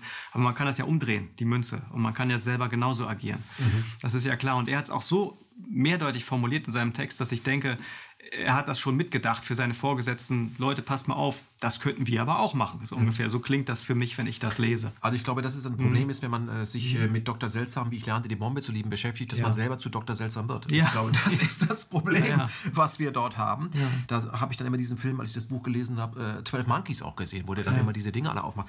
Ähm, Vielleicht auch aus deren Denke. Also es gibt ABC-Waffen, die sind geächtet. Ähm, also Atomwaffen, dass wer heute eine Atombombe zündet, um ein Land anzugreifen, stirbt als Zweiter. Das heißt, da bleibt nichts mehr übrig. Aus der genau. Sicht eines, ähm, mhm. eines sehr reichen Menschen lohnt sich das nicht. Bei chemischen Waffen ist das so, dass ähm, die auch freilaufend sind, man das nicht mehr gedeckelt bekommt und ist vielleicht auch nachweisbar, ähm, aus welchem Labor die entstammen. Aber bei Biowaffen ist es schwieriger, weil man das auch dem, dem Gegner unterstellen kann. Die sind einfach da, die Biowaffen. Also aus deren Sicht ist es die günstigste Form, einen Krieg für sich zu entscheiden. Ja, also man öffnet dann wirklich die Büchse der Pandora, weil natürlich es kann ja jeder damit hantieren. Das kann ja sofort auf einen auch zurückfallen. Aber man muss eben sehen, dass diese Biowaffenforschung so wie so vieles andere heutzutage auch hoch internationalisiert ist. Dass die USA eben Labors haben in vielen Ländern der Welt, die mit ihnen eng zusammenarbeiten. Und äh, dass die USA auch, was die Seuchenschutzbekämpfung angeht, eine ganz enge Verbindung nach China schon die ganzen letzten 10, 20 Jahre geführt haben. Also das hat mich in der Recherche sehr überrascht. Das wusste ich nicht. Ich dachte, China wäre in diesem Punkt eigenständiger. Es ist so, dass die chinesische Seuchenschutzbehörde, die nennt sich China CDC, also die amerikanische heißt ja CDC, die haben also den Namen schon direkt angelehnt daran, dass die, äh, dass die Amerikaner, äh, das amerikanische CDC hat in Peking ein Büro. Und in diesem Büro bilden sie die chinesischen Seuchenschutzwächter aus. Also haben es die letzten 10, 20 Jahre gemacht und äh, die machen Austauschprogramme. Die Chinesen kommen dann, sind in den letzten Jahren in die USA gekommen, Konferenzen teilgenommen, das ist, ist alles offen. Und da sagt dann Man synchronisiert die Denke. Ja, und da sagt dann auch ein Chinese ganz stolz, ja, ich herzlichen Dank und ich will Ihnen berichten, 70 äh, Prozent unserer führenden Abteilungsleiter in unserer Seuchenschutzbehörde haben dieses amerikanische Hilfsprogramm durchlaufen. Also sie sind quasi indoktriniert mit den gleichen Gedanken, könnte man sagen. Und wie ich vorhin schon erwähnte, bei Event 201 saß der Chef, Seuchenschutzbehörde, äh, der Chef der Seuchenschutzbehörde aus China auch mit am Tisch mit diesen großen Konzernvertretern. Also die Chinesen sind da schon irgendwie mit angebunden an diese ganze, an dieses ganze Biosecurity, an diese ganze Szene. Die sind kein wirklich eigenständiger Akteur. Sie sind man muss sicherlich auch differenzieren, denn diese Behörden sind große Apparate. Und da gibt es sicher auch Leute, die auf der einen Seite stehen, die, die, die das andere, die die eigene Sicht vielleicht mehr im Blick haben. Da kann ich von außen überhaupt nicht reingucken. Das kann man nicht sagen. Aber was feststeht, ist, dass es ein ganz enge Partnerschaftsprogramme gibt auf diesem Thema Biosecurity, Biowaffenabwehr. Äh, und zwar nicht nur mit China, sondern mit vielen großen Ländern, auch mit Ländern wie Indonesien, mit Ländern wie Saudi-Arabien, haben die Amerikaner ganz enge Kontakte in den letzten zehn Jahren aufgebaut. Mhm. Äh, von dieser, interessanterweise von dieser Pharma-Lobbyistin, Pharmaanwältin, mhm. die jetzt diese Vizechefin von diesem Institut ist, die hat diese ganzen internationalen Kontakte mit aufgebaut. Es gibt, wird im Buch auch beschrieben, dass mhm. es eine, äh, ein, eine Aufgabe gab, ähm, man möge ein Flugzeug meinetwegen bauen, äh, das, oder ein, eine Maschine bauen, eine Bombe bauen, die sich aus äh, Teilen zusammensetzt, die äh, von jedem zu bekommen seien. Das war Ende der 90er Jahre. Da hat die CIA ein Programm gehabt, die haben gesagt, wir müssen hier äh, eine Antragsfabrik herstellen. Das ist jetzt so Wettbewerb innerhalb unseres Geheimnisses. Ihr müsst das hinkriegen. Baut mal so eine Fabrik auf, nur mit Teilen, die jeder sich besorgen kann. Und das haben die 99 gemacht. Ja, warum machen die das? Das ist natürlich, das ist super zwiespältig. Ne? Man kann dann nachher sagen, okay, das ist ganz gefährlich, das könnte jeder machen, die Gefahr ist real. Oder man könnte auch so eine Waffe bauen, zum Einsatz bringen und sagen, ja, das hat ein Terrorist selber gebaut. Weil das kriegt man ja überall. Ja, das kriegt man ja überall. Mhm. Also so ambivalent ist diese Forschung, das muss man sich wirklich klar machen. Mhm. Ähm, wir sind bei Bill Gates im Jahre 2020, äh, im April, sagt er in den Tagesthemen zur Primetime, wird er von Zamparoni entsprechend äh, befragt, ähm, was denn Phase sei. Und er sagt dann, wir werden den zu entwickelnden Impfstoff letztendlich sieben Milliarden Menschen verabreichen. Warum spricht Bill Gates von sich immer in der Wir-Form? Ja, das habe ich mich auch gefragt, als ich dieses, das war genau meine Frage, als ich das das erste Mal gehört hatte. Das ist einfach nur seltsam. Das ist einfach größenwahnsinnig und anmaßend. Äh, dass er von der Wir-Form spricht, das könnte man ja eigentlich nur als Regierung machen, als gewählte Regierung könnte man sagen, wir agieren im Sinne unserer Bürger. Das ist relativ normal, das macht Angela Merkel, das machen andere Staatschefs auch. Aber dass ein Milliardär über die Angelegenheiten der, der, Welt. der Welt spricht und von sich in der Wir-Form spricht, ist ein bisschen eigenartig. Mhm. Was mich gewundert hat, das hat noch nie jemand getan. Ich habe hier auch ein relativ erfolgreiches Video dazu an meinem Schreibtisch aufgenommen, mhm. ähm, dass jetzt nicht irgendein äh, gewählter Politiker über seine Region spiel, spricht oder über ähm, mhm. ein Bündnis wie die NATO, sondern mhm. wenn er von wir spricht und sieben Milliarden, äh, also na, das hat sich Adolf Hitler noch nicht mal getraut. Na, interessant ist ja, aus welchem, wo kommt das her? Das ist ja klar, wo kommt das her? Es, mit wir meint er natürlich diese ganze Szene, diese Biosecurity-Szene, die von Gates finanziert wird, nicht nur von ihm, auch von anderen. Das sind ja heute alles Mischkonstruktionen privat die ganzen Regierungen sind ja auch mit drin. Diese ganzen Institute, die er da, dieses CEPI, diese, mhm. diese Impfforschung machen, das ist ja immer eine Mischung. Da ist Pharmaindustrie dabei, da sind die Regierungen mit dabei, an einem Tisch. Das da sind, sind auch Medien dabei. Das, das sind diese Mischfinanzierungen ja. heutzutage. Und wenn er von wir spricht, dann, meint, dann ist es ja schon, es, ist, es gibt dieses Wir ja. Das hat nur überhaupt nichts mehr äh, mit demokratischer Anbindung zu tun. Leben wir eigentlich noch in irgendeiner Form von Demokratie oder ist es bereits ein global agierender Weltkonzern? Es ist sowas. Es ist auf keinen Fall eine Demokratie, in keinster Weise. Und was eben, das war es auch vorher nicht. Das war auch vor der Corona-Krise schon klar, dass wir nicht in einer Demokratie leben. Aber was jetzt eben besonders gravierend ist, dass jetzt im Laufe der letzten Monate deutlich geworden ist, dass wir offenbar auch nicht mehr in einem Rechtsstaat leben, mhm. dass, das, dass die Justiz nicht mehr funktioniert und dass auch unsere Parlamente überhaupt nicht mehr funktionieren. Mhm. Warum haben die Intellektuellen in diesem Land damit kein Problem, wenn man das offen ausspricht? Das ist eine große Frage. Ähm, das kann man nicht in einem Satz, also ich könnte es nicht in einem Satz beantworten, aber es hat, es gibt, glaube ich, eine Form von Staatsgläubigkeit, auch bei vielen Intellektuellen, die sich einfach aus welchen Gründen auch immer einfach nicht vorstellen können, dass der Staat ähm, ja nicht mehr die Interessen seiner Bürger vertritt. Mhm. Das können, das, ja. Wir haben uns im Vorfeld darüber unterhalten, warum. Obwohl das ja historisch gesehen absurd ist, denn wann hat ein Staat schon mal die Interessen seiner Bürger vertreten? Ja. Also es gab immer Abgeordnete oder einzelne Politiker, die das gemacht haben, die versucht haben, das zu machen, aber der Staat als Konstrukt ist ja an sich jetzt kein demokratisches Konstrukt. Der Staat ist ja in, seiner, in, seiner, in seinem Ursprung eigentlich ein Herrschaftsinstrument gewesen. Also das ist natürlich jetzt ein linker Gedanke.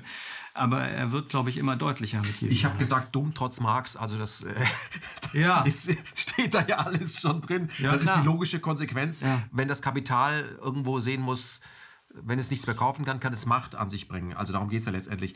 Ähm, lassen Sie uns über einen Bereich äh, in Ihrem Buch sprechen, der wenn man den anspricht, wenn man das auf der Straße oder überhaupt mit jemandem spricht, ja, das ist jetzt aber eine, äh, eine wirkliche Verschwörungstheorie. Ähm, ich habe mir dazu einen Witz äh, aufgeschrieben, weil den, der passt da ganz gut zu. Treffen sich zwei Planeten, sagt der eine, wie geht's denn? Ja, schlecht, ich habe Homo sapiens.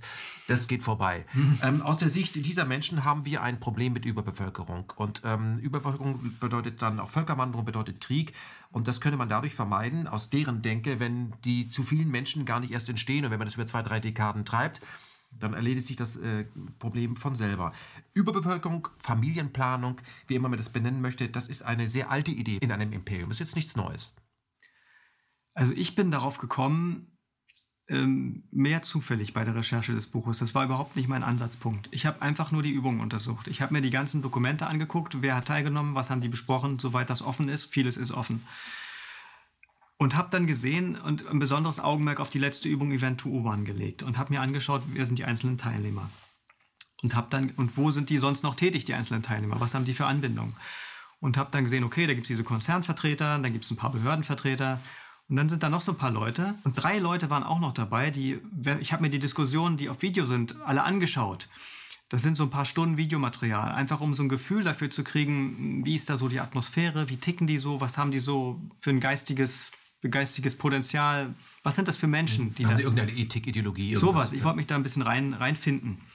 Und habe eben schnell gemerkt, dass die meisten der Teilnehmer dieser Übung eigentlich keinen richtigen Stich hatten, worum es da eigentlich geht. Die wurden dahin geschickt von ihren jeweiligen Institutionen und haben halt teilgenommen. Und es gab aber ein paar Teilnehmer, die waren ziemlich gut im Stoff. Die wussten ziemlich genau, worum es geht.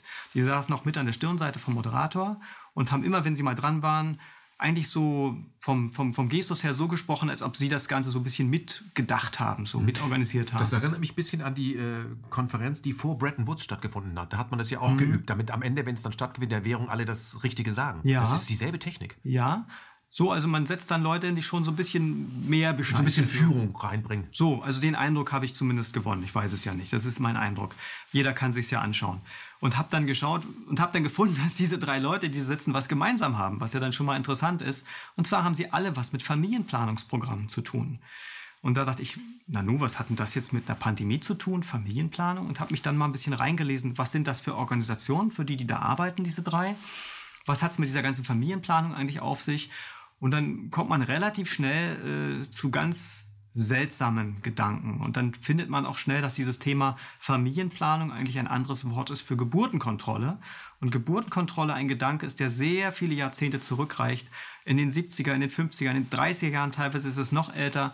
Und dass es Akteure gibt auf der Welt, die dieses Thema schon die ganze Zeit beackern und bearbeiten. Zum Beispiel die Rockefeller Foundation, die bei diesem Thema Familienplanung, Geburtenkontrolle schon sehr lange dabei ist. Mhm. Aber da sind wir natürlich noch äh, einen Schritt weiter, dass es Menschen gibt, die sagen, es gab ja auch in Amerika sehr, sehr lange, bis in die 60er Jahre, auch Sterilisation. In Deutschland wurde das ja auch äh, mhm. betrieben, hatte dort einen anderen Namen, wo man gesagt hat, da gibt es eben unwertes Leben. Ja. Und ähm, hier ist der Gedanke, wir müssen unwertes Leben ist vielleicht auch dann Leben, was, wenn es auf der Welt ist, nicht ernährt werden kann und das ist ja unchristlich, ein solches Leben überhaupt zuzulassen, wenn wir das praktisch unterdrücken, indem wir dafür sorgen, dass die Person dieses Kind mhm. gar nicht erst bekommt, weil sie das ja gar nicht freiwillig bekommt, sondern die hat ja nur nicht die richtige Pille, dann können wir sehr viel Elend vermeiden. Und diese Geburtenplanung und diese Familien, äh, diese Kontrolle oder wir nennen es eben positiv Familienplanung. Ja. Das ist eine Riesenchance auch für ein Land, damit es sich entwickeln kann. Und das können wir ja auch mit Impfstoffen lösen. Das lese ich im Buch ja auch. Man kann Menschen mit Impfstoffen ähm, kann ihnen die Möglichkeit geben, dass sie ein Kind erst dann bekommen, wenn sie wollen. So wird es oder, verkauft. Oder wenn wir wollen. So wird es, so wird es verkauft. Ja, ja, richtig, ist auch sehr ambivalent. Also ich kann das noch kurz ausführen, einfach zum Verständnis, weil mich hat das schon interessiert, weil man da ja schon in einen, in einen, in einen Themenbereich kommt, der sehr, sehr seltsam ist. Also Terror und, und Biowaffen ist schon ein seltsames Themenfeld, aber das ist nochmal eine Stufe seltsamer. Ähm, es ist so gewesen, dass es Ende der 60er Jahre ist es ähm, der Rockefeller Stiftung gelungen, ähm, dass mehrere große Staatsführer, darunter auch der amerikanische Präsident, damals Johnson, ein Papier unterschrieben haben, in dem sie gesagt haben, also wir bekennen uns zum Ziel dieser Familienplanung in Klammern Geburtenkontrolle in bestimmten Ländern, wo wir das eben für, es ist, man spricht ja nicht von den eigenen Ländern, man spricht ja immer von bestimmten anderen Ländern, die sollen sich nicht die so viel, unterentwickelt die sind. sollen sich nicht so viel vermehren, ne? darum geht es ja eigentlich immer. Das ist also sehr hoch angebunden gewesen ab Ende der 60er Jahre und ab den 70er Jahren gab es dann Weltbankprogramme. Die Weltbank ist ein ganz wichtiger Akteur bei diesem Thema und zu dieser Zeit war der Weltbankpräsident Robert McNamara, der vorher den Vietnamkrieg als Verteidigungsminister organisiert hat. Ähm, der hat dann erstmals solche Bevölkerungskontrollprogramme in der Weltbank in Auftrag gegeben, in, in armen Ländern. Dann gab es einen Menschen, der da eine Abteilung in der Weltbank geleitet hat zu diesem Thema. Und der Sohn von diesem Menschen ist jetzt auch bei der Weltbank und war bei Event 201 dabei. Also da gibt es, das macht... Lange Traditionslinien. Da gibt es lange Traditionslinien, von denen wir nichts mitkriegen. Ähm, in den 70er Jahren, als Kissinger Sicherheitsberater und Außenminister war, gab es eine Reihe von internen Papieren der US-Regierung, interne Strategiepapiere, die jetzt nicht für die Öffentlichkeit gedacht sind, die aber nach mehreren Jahren öffentlich geworden sind. Und da wurde das erste Mal, für mich erkennbar, das erste Mal öffentlich, also offen innerhalb der Regierung gesagt, warum man das eigentlich macht. Und da wurde gesagt, also erstmal wurde gesagt, Leute, wir müssen das Ganze Familienplanung nennen. Geburtenkontrolle hat keinen guten Klang, so kriegen wir es in der dritten Welt nicht verkauft. Mhm. Und dann kommt, kommt vielleicht auch die Kirche und sagt, das ist. Wir müssen das vermieten, das klingt besser. Mhm. Und dann wurde gesagt, oder das ist ein bisschen, auch ein bisschen verklausuliert in den Strategiepapieren, aber es wird ganz klar gesagt, wir brauchen diese Programme, weil in diesen Ländern, wo diese Rohstoffe sind, wenn dann so viele junge Menschen sind, die also da politisch vielleicht nicht mit uns übereinstimmen und die dann die großen Konzerne und so weiter für alles verantwortlich machen, das macht alles sehr kompliziert, macht alles sehr schwierig. Und wenn da in einem Land jetzt nicht so viele junge, potenziell rebellische Menschen sind, macht es das alles ein bisschen einfacher.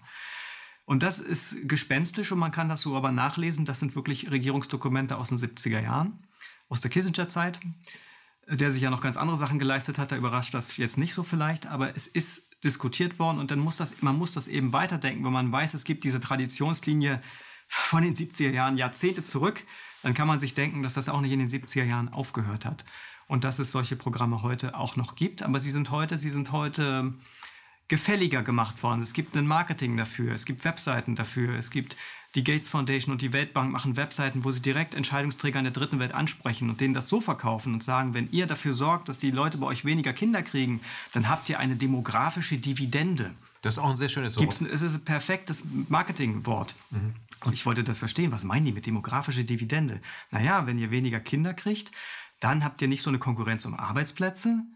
Dann ähm, könnt ihr, könnt ihr euch besser entwickeln, habt ihr mehr Potenzial. Und dann ist der Einzelne reicher, du hast auch was davon? So genau. Okay, gut, ja, aber dann muss man doch nur 30 Jahre weiterdenken, dann sind die doch total äh, angeschmiert. Also dann ist, doch, dann ist doch eine Generation, das ist ja das, was in China passiert ist, nach der Ein-Kind-Politik. Das ist eine Generation, also es hat ja viele Ebenen, aber es hat auch diese Ebene, dass dann eine Generation in, in, zu einem gewissen Zeitpunkt für alle verantwortlich ist und das überhaupt nicht mehr schultern kann, die Gesellschaft in eine Krise gerät.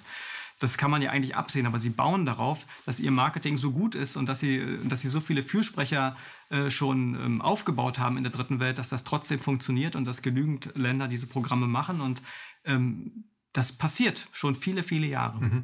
Da sind wir bei ID 2020, ähm, dass Menschen auch eine digitale Identität bekommen, um auch eine Dividende zu bekommen und auf der ganzen Welt äh, dieselben Rechte zu haben, der Weltbürger. Das alles für die Menschen natürlich. Ja. Ähm, wer kontrolliert denn eigentlich Informationen und die Daten von ID 2020, zum Beispiel in Bangladesch, wo ja als Testfeld äh, aktiv gearbeitet wird? Wo, wo laufen die Daten dieser Bürger auf? In Bangladesch? Da sind natürlich die großen Internetkonzerne mit dabei. Die sammeln die Daten. Äh, das läuft alles über die Großkonzerne. Die sind mit im Boot und man hat die Möglichkeit, also der Journalist Norbert Hering hat dazu viele mhm. gute Artikel geschrieben in letzter Zeit. Blatt und kann ich, Seite. Kann ich nur empfehlen. Er hat seinen eigenen Blog, wo er wirklich da sehr gut drüber schreibt. Das ist sehr besorgniserregend, was da passiert. Da wird etwas, also Hering schreibt, er bringt das auf einen ganz guten Punkt. Er sagt, da passiert sowas, es entsteht so eine Art Weltpassbehörde unter privater Kontrolle. Also im Grunde ist es ja so, dass in unserem in unserer Gesellschaft es so üblich ist, dass der Staat im Grunde dann Ausweise ausgibt und er ist die, die Passbehörde ist irgendwie angebunden an die, an die jeweilige Gesellschaft. Und, jetzt, und die Autorität endet an der Staatsgrenze. Genau. Und jetzt gibt es quasi so Bestrebungen, das so international zu machen und das ein bisschen und die Konzerne damit reinzuholen, dass die das dann, das ist, und in der heutigen, in der Weltwirtschaft, wie sie heute strukturiert ist, ist natürlich, äh, sind die, ist die US-Regierung natürlich im Zentrum, wo das dann, weil die großen Internetkonzerne der Welt sind ja amerikanische Konzerne derzeit.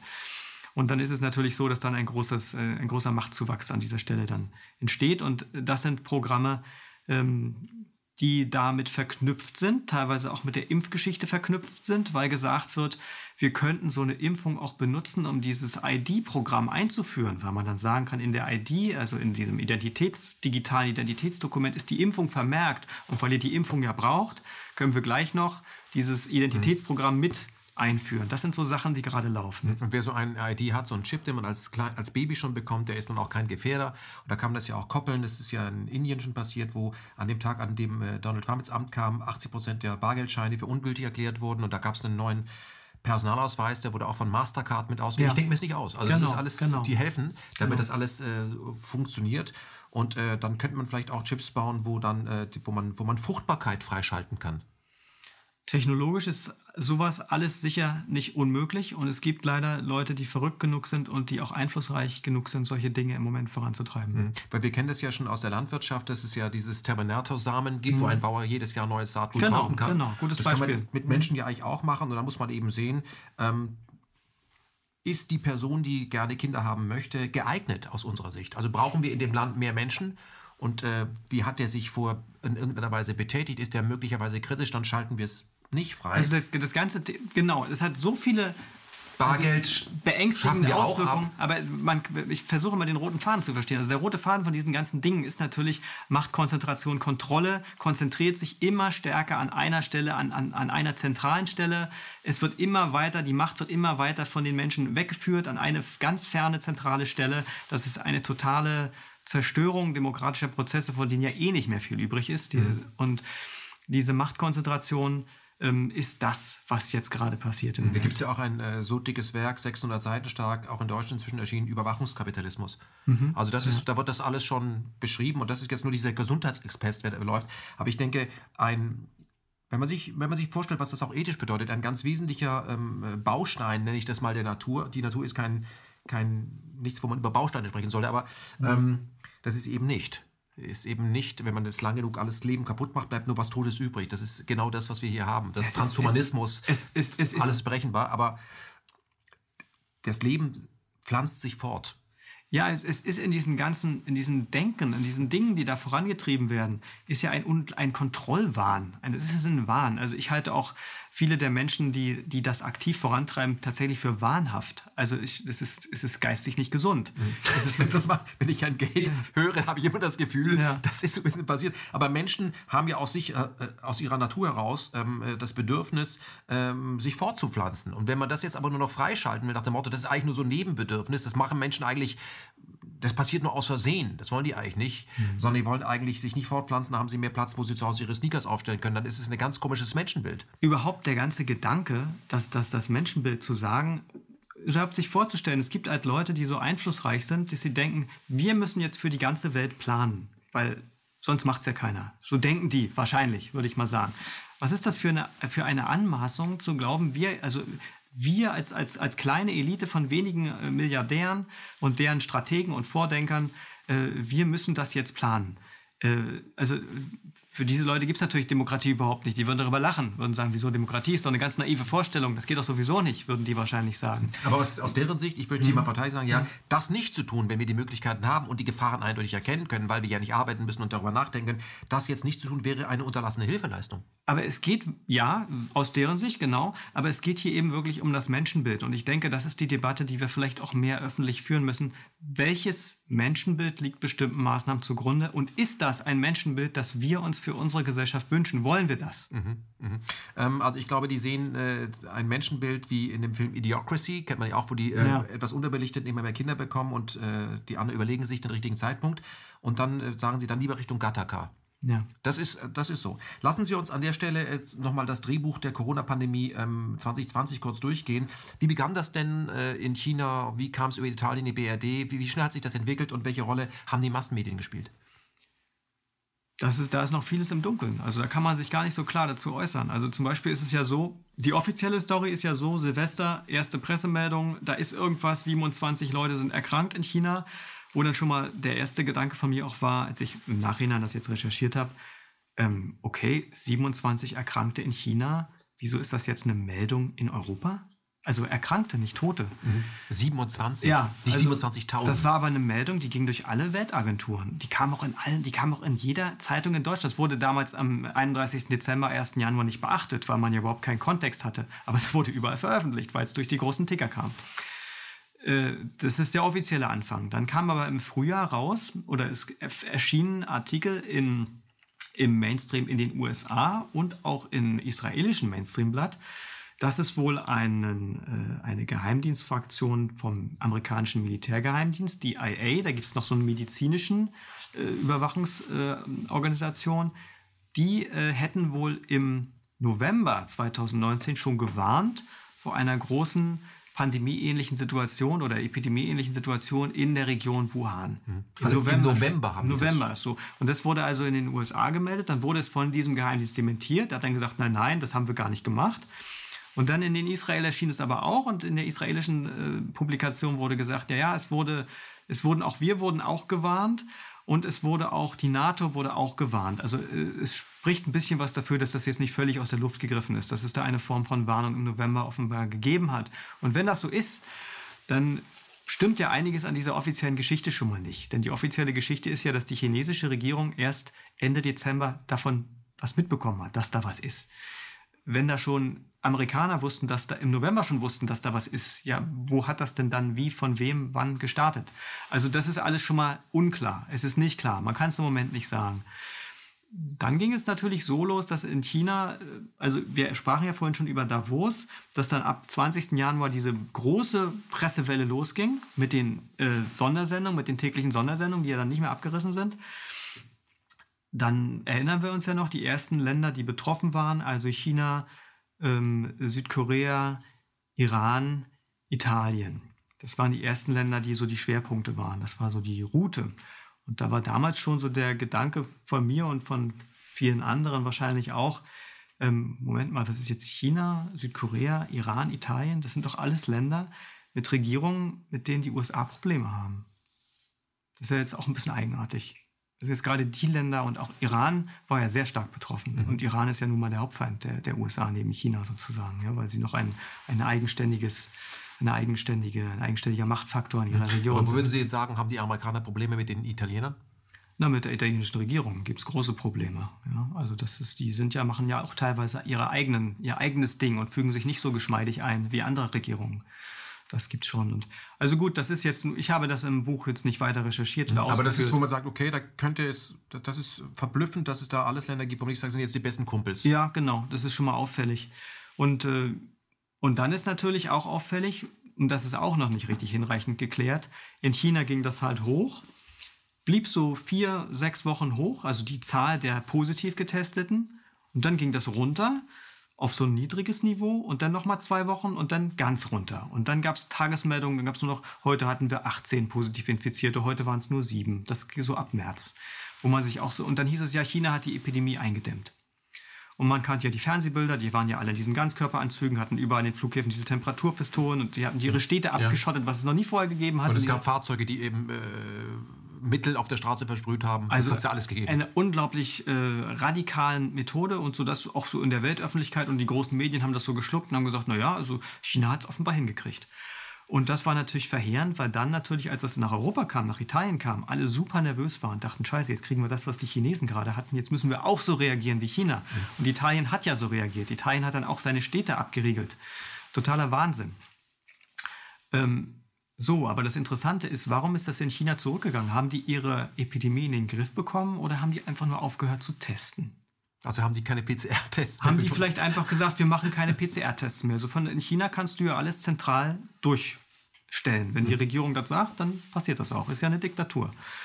Und ähm, so, das wäre ja eigentlich sehr naheliegend und es wäre aus chinesischer Sicht ja auch nicht dumm.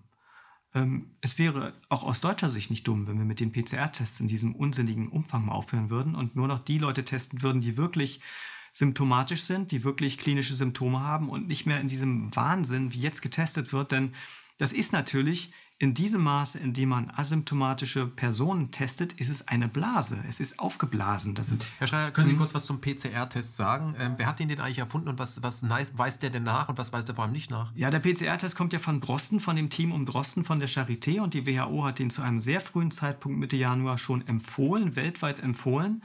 Ähm, und das beschreibe ich in meinem Buch auch ein bisschen, äh, wie die Genese von diesem Test war und wie früh der Test schon da war. Zum Zeitpunkt des Treffens in Davos war der PCR-Test schon fertig. Und da waren noch einige andere Dinge schon fertig. Da war das Dashboard von der John Hopkins Uni, wo immer die Zahlen so schön interaktiv präsentiert werden. Mhm. Der war auch schon am, das war schon am 22. Januar fertig und versorgt seitdem die ganze Welt. Also so ein paar Dinge waren schon fertig. Also wir sind eine ZDF-Kochsendung, wir haben schon mal was vorbereitet. Wir haben schon mal was vorbereitet, ja, könnte man tatsächlich sagen. Und der PCR-Test äh, weiß, das ist ja, da ist ja schon viel jetzt drüber recherchiert worden und geschrieben worden. Eigentlich kann es jetzt jeder wissen, der es wissen möchte, dass der PCR-Test keine Infektion nachweist, sondern Virusbestandteile, bei denen nicht klar ist, ob diese Virusbestandteile auch diesen Menschen krank machen können. Ob die Menge ausreicht, ja, und also so man, genauso könnte man sagen, der hat schon mal eine Grippe gehabt, kann er auch nachweisen. Der PCR-Test ist absolut ungeeignet zur Diagnose und alle Hersteller von PCR-Tests geben das in ihren Produktbeschreibungen an. Dieser Test ist nicht für diagnostische Zwecke geeignet. Warum schreiben die das wohl rein? Weil sie natürlich auch nicht verklagt werden wollen im Nachhinein. Und ähm, ja, also das kann jeder wissen, der es wissen möchte, aber es gibt leider sehr viele Leute in unserer Regierung und in anderen Regierungen, die es offenbar nicht wissen möchten. Mhm. Weiß es Herr Drosten? ich muss die Frage stellen. Herrn Drosten will ich mich gar nicht weiter äußern. Das mhm. ist, ähm, aber ist ja ein guter Mediziner, ein guter Virologe, würde ich sagen, oder? Also er, er kann ja kein, er, er, ist nicht unfähig. Er ist gut im Geschäft auf jeden Fall. Mhm. Und er ist auch gut darin, äh, in den Trends mitzumachen, die gerade angesagt sind. Das würde ich schon sagen. Mhm. Ähm, hat jetzt auch, glaube ich, einen Preis bekommen für Kommunikation. Ich glaube, die Bundesverdienstkreuz hat auch, ich weiß es nicht. Mhm. Ähm, im Buch äh, beschreiben Sie, dass wir das alles so schlucken, dass die Menschen so mitmarschieren. Das hat auch mit einer Autoritätsgläubigkeit zu tun. Und auch wenn das von oben kommt, wenn es die Wissenschaft sagt, wenn das diesen ja, Wissenschaftsstempel ja, hat, RKI, äh, Hopkins, äh, WHO, dann, hat, dann sagen das ja so viele Leute. Und dann hat das seine Richtigkeit. Das ist ja auch schwer zu verstehen. Und dieses Argument hat ja eine gewisse Plausibilität, dass man sagt, ja, aber du kannst doch nicht sagen, das ist jetzt alles nur ausgedacht und geplant. Es ist doch überall. Es ist doch in allen Ländern. Und das ist ja erstmal plausibel. Aber wenn man sich das Testgeschehen anschaut, wie es sich in den letzten 20 Jahren entwickelt hat, dann versteht man eben, dass in den letzten 20 Jahren diese Dinge internationalisiert worden sind. Das heißt, alle Länder bekommen inzwischen, auch in den letzten Jahren schon, auch schon vor zehn Jahren, bekommen von der WHO die gleichen Empfehlungen. Und die machen dann auch alle das Gleiche. Die sind in gewisser Weise wirklich gleichgeschaltet. Das ist aber nicht aus, aus vom Himmel gefallen. Das ist das Ergebnis von gemeinsamen Übungen, von gemeinsamen Planungen. Und jetzt sind die Strukturen so da und man kann das einfach aktivieren. Mhm. Und die Maschine läuft. Mhm. Ich möchte mal auf etwas, äh, auf diesen Punkt kommen, den ich für den letztendlich roten Faden halte, der aber an dem schon sehr lange gestrickt wird. Wir haben sieben Milliarden Menschen auf diesem Planeten. Wenn es 14 Milliarden werden, wird es irgendwann eng wenn die alle so leben wie American Way of Life, so können wir nicht weitermachen. Das kann man jetzt mal einfach so hinstellen, sagen, ja, äh, so, da brauchen wir gar nicht über Klima reden, sondern wenn alle so weitermachen, wie einige mhm. machen, dann geht das nicht. Ähm, wie werde ich, wie sorge ich dafür, dass es weniger Menschen werden?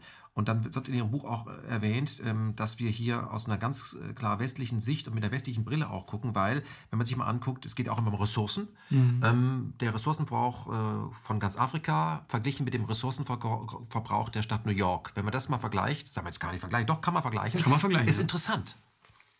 Ja, das ist, ich zitiere eine Wissenschaftlerin im Buch, die das sagt, die eben sagt, also Leute, wenn ihr jetzt wirklich ernsthaft über äh, Familienplanung und so in, in, in fremden Ländern redet, dann fangt doch mal lieber an, über Ressourcenverbrauch zu reden, denn das ist doch eigentlich das Problem. Worin besteht das Problem, wenn in einem Land wie Nigeria jetzt eine Frau sieben Kinder hat? Wo ist das Problem? Das Problem ist, dass diese sieben Kinder nicht den gleichen Ressourcenverbrauch beanspruchen können wie wir hier in Europa. Das ist das Problem. Mhm. Ja, aber das ist eben das Problem. Und das aber auch nicht tun. Ja. Nee, das können sie ja gar nicht, aber mhm. streben es zumindest an. Mhm. Äh, äh, ich bin stutzig geworden. Also der Ressourcenverbrauch äh, ganz Afrikas entspricht dem von New York?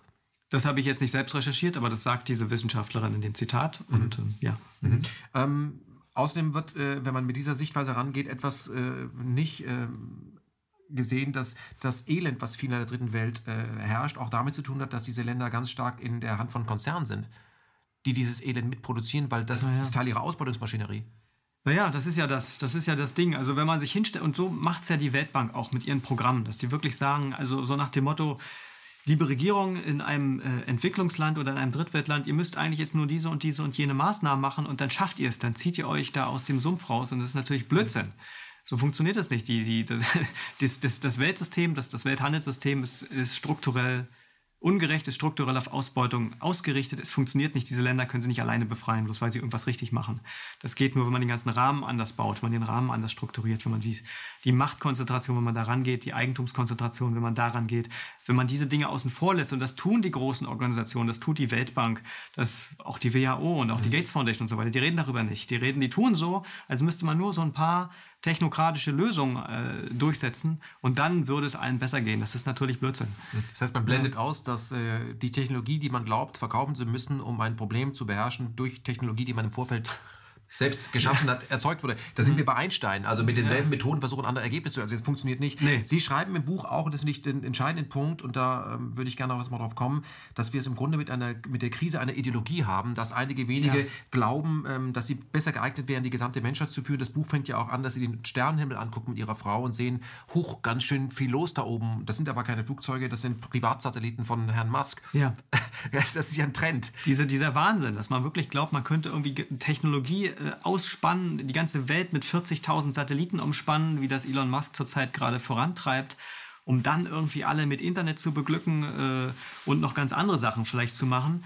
Ähm, überhaupt diese, dieser Gedanke, dass, dass bestimmte reiche, einflussreiche Leute sich anmaßen, für alle, für alle auf der Welt Strukturen zu schaffen, das ist, ähm, das ist eine unglaubliche Anmaßung und das kann auch nur schlecht sein. Sowas kann nie gut sein. Da kann nie was Gutes draus kommen. Und mit Krise einer Ideologie meine ich im Grunde auch genau das, diese, diese Ideologie, diese Technologiegläubigkeit, dieses Vertrauen in Automatisierung. Ich sehe also wirklich, dass ähm, dieses zunehmende äh, dieses wachsende Vertrauen in Automatisierung absolut verheerend ist auf allen Ebenen unserer Gesellschaft. Das führt dazu, dass Leute wirklich überall ihren Kopf nicht mehr einschalten. Es geht wirklich damit los, dass man sich ohne Navi in der Stadt nicht mehr zurechtfindet und hört bei komplexen Problemen auf, wo auch das Banken Unternehmen automatisiert raten.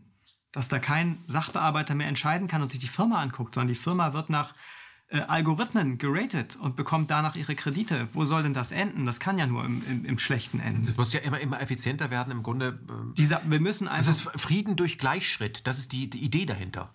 Ja, also, ja, also, ich weiß nicht, es ist vielleicht noch anders, aber wir müssen einfach wegkommen von dieser Automatisierung. Und die hat ja auch politische Prozesse erfasst. Wir haben ja jetzt auch wirklich, wir hatten, ich komme aus Mecklenburg-Vorpommern, da hatten wir es wirklich im Frühjahr die Situation, dass also, da wurde ja, die, wurden die Maßnahmen diskutiert, machen wir das, machen wir das nicht. Ähm, Maskenpflicht und so weiter. Und hat unsere Ministerpräsidentin gesagt, nein, das machen wir nicht, das können wir rechtlich gar nicht durchsetzen. Am nächsten Tag hat Markus Söder gesagt, wir machen das jetzt und ein paar andere auch. Und dann hat Frau Schwesig gesagt, ja, dann machen wir das jetzt auch. Ähm, es ist auch eine Form von Automatisierung. Also man ist einfach, man, man, man schwimmt einfach mit, man, man, man beugt sich der Masse, man äh, setzt Dinge um, die irgendwelche namenlosen Expertengremien beschlossen haben und schaltet seinen eigenen Verstand aus. Mhm. Und das geht einfach, das muss einfach aufhören. Wir leben in, äh, in einer Zeit, wo gesichtslose diese Bürokratien, sage ich immer, äh, ja, ja. sich zusammenfassen lassen und dann heißt es immer, ja, das sind die Märkte. Das sind ja, am Ende ist es der Markt, die Märkte sind das. Die Märkte ist ja nur ein Synonym für die reichsten Leute. Mhm, mh.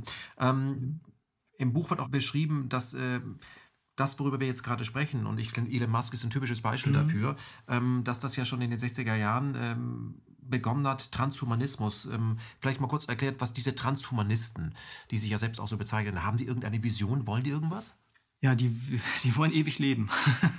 das ja. ist total abgedreht, ja. Also, das ist, also Elon Musk gehört ja zu diesen Leuten mit dazu. Und das ist jetzt auch keine äh, abgedrehte Theorie. Da hat also Christoph Käse, das ist ein leitender Manager vom Springer-Konzern, der hat sich vor vielen Jahren schon im Silicon Valley umgesehen, im Auftrag des Konzerns, um zu schauen, was passiert da, was sind die Trends, was müssen wir jetzt vielleicht auch machen in Deutschland. Und Christoph Käse ist aufgefallen, also dieser Transhumanismus schreibt er in seinem Buch. Das ist, man glaubt es gar nicht, sagt er, dieser Trend ist hier im Silicon Valley total verbreitet verbreitet. Fast alle großen Unternehmensführer hier glauben an diesen transhumanistischen Ideale.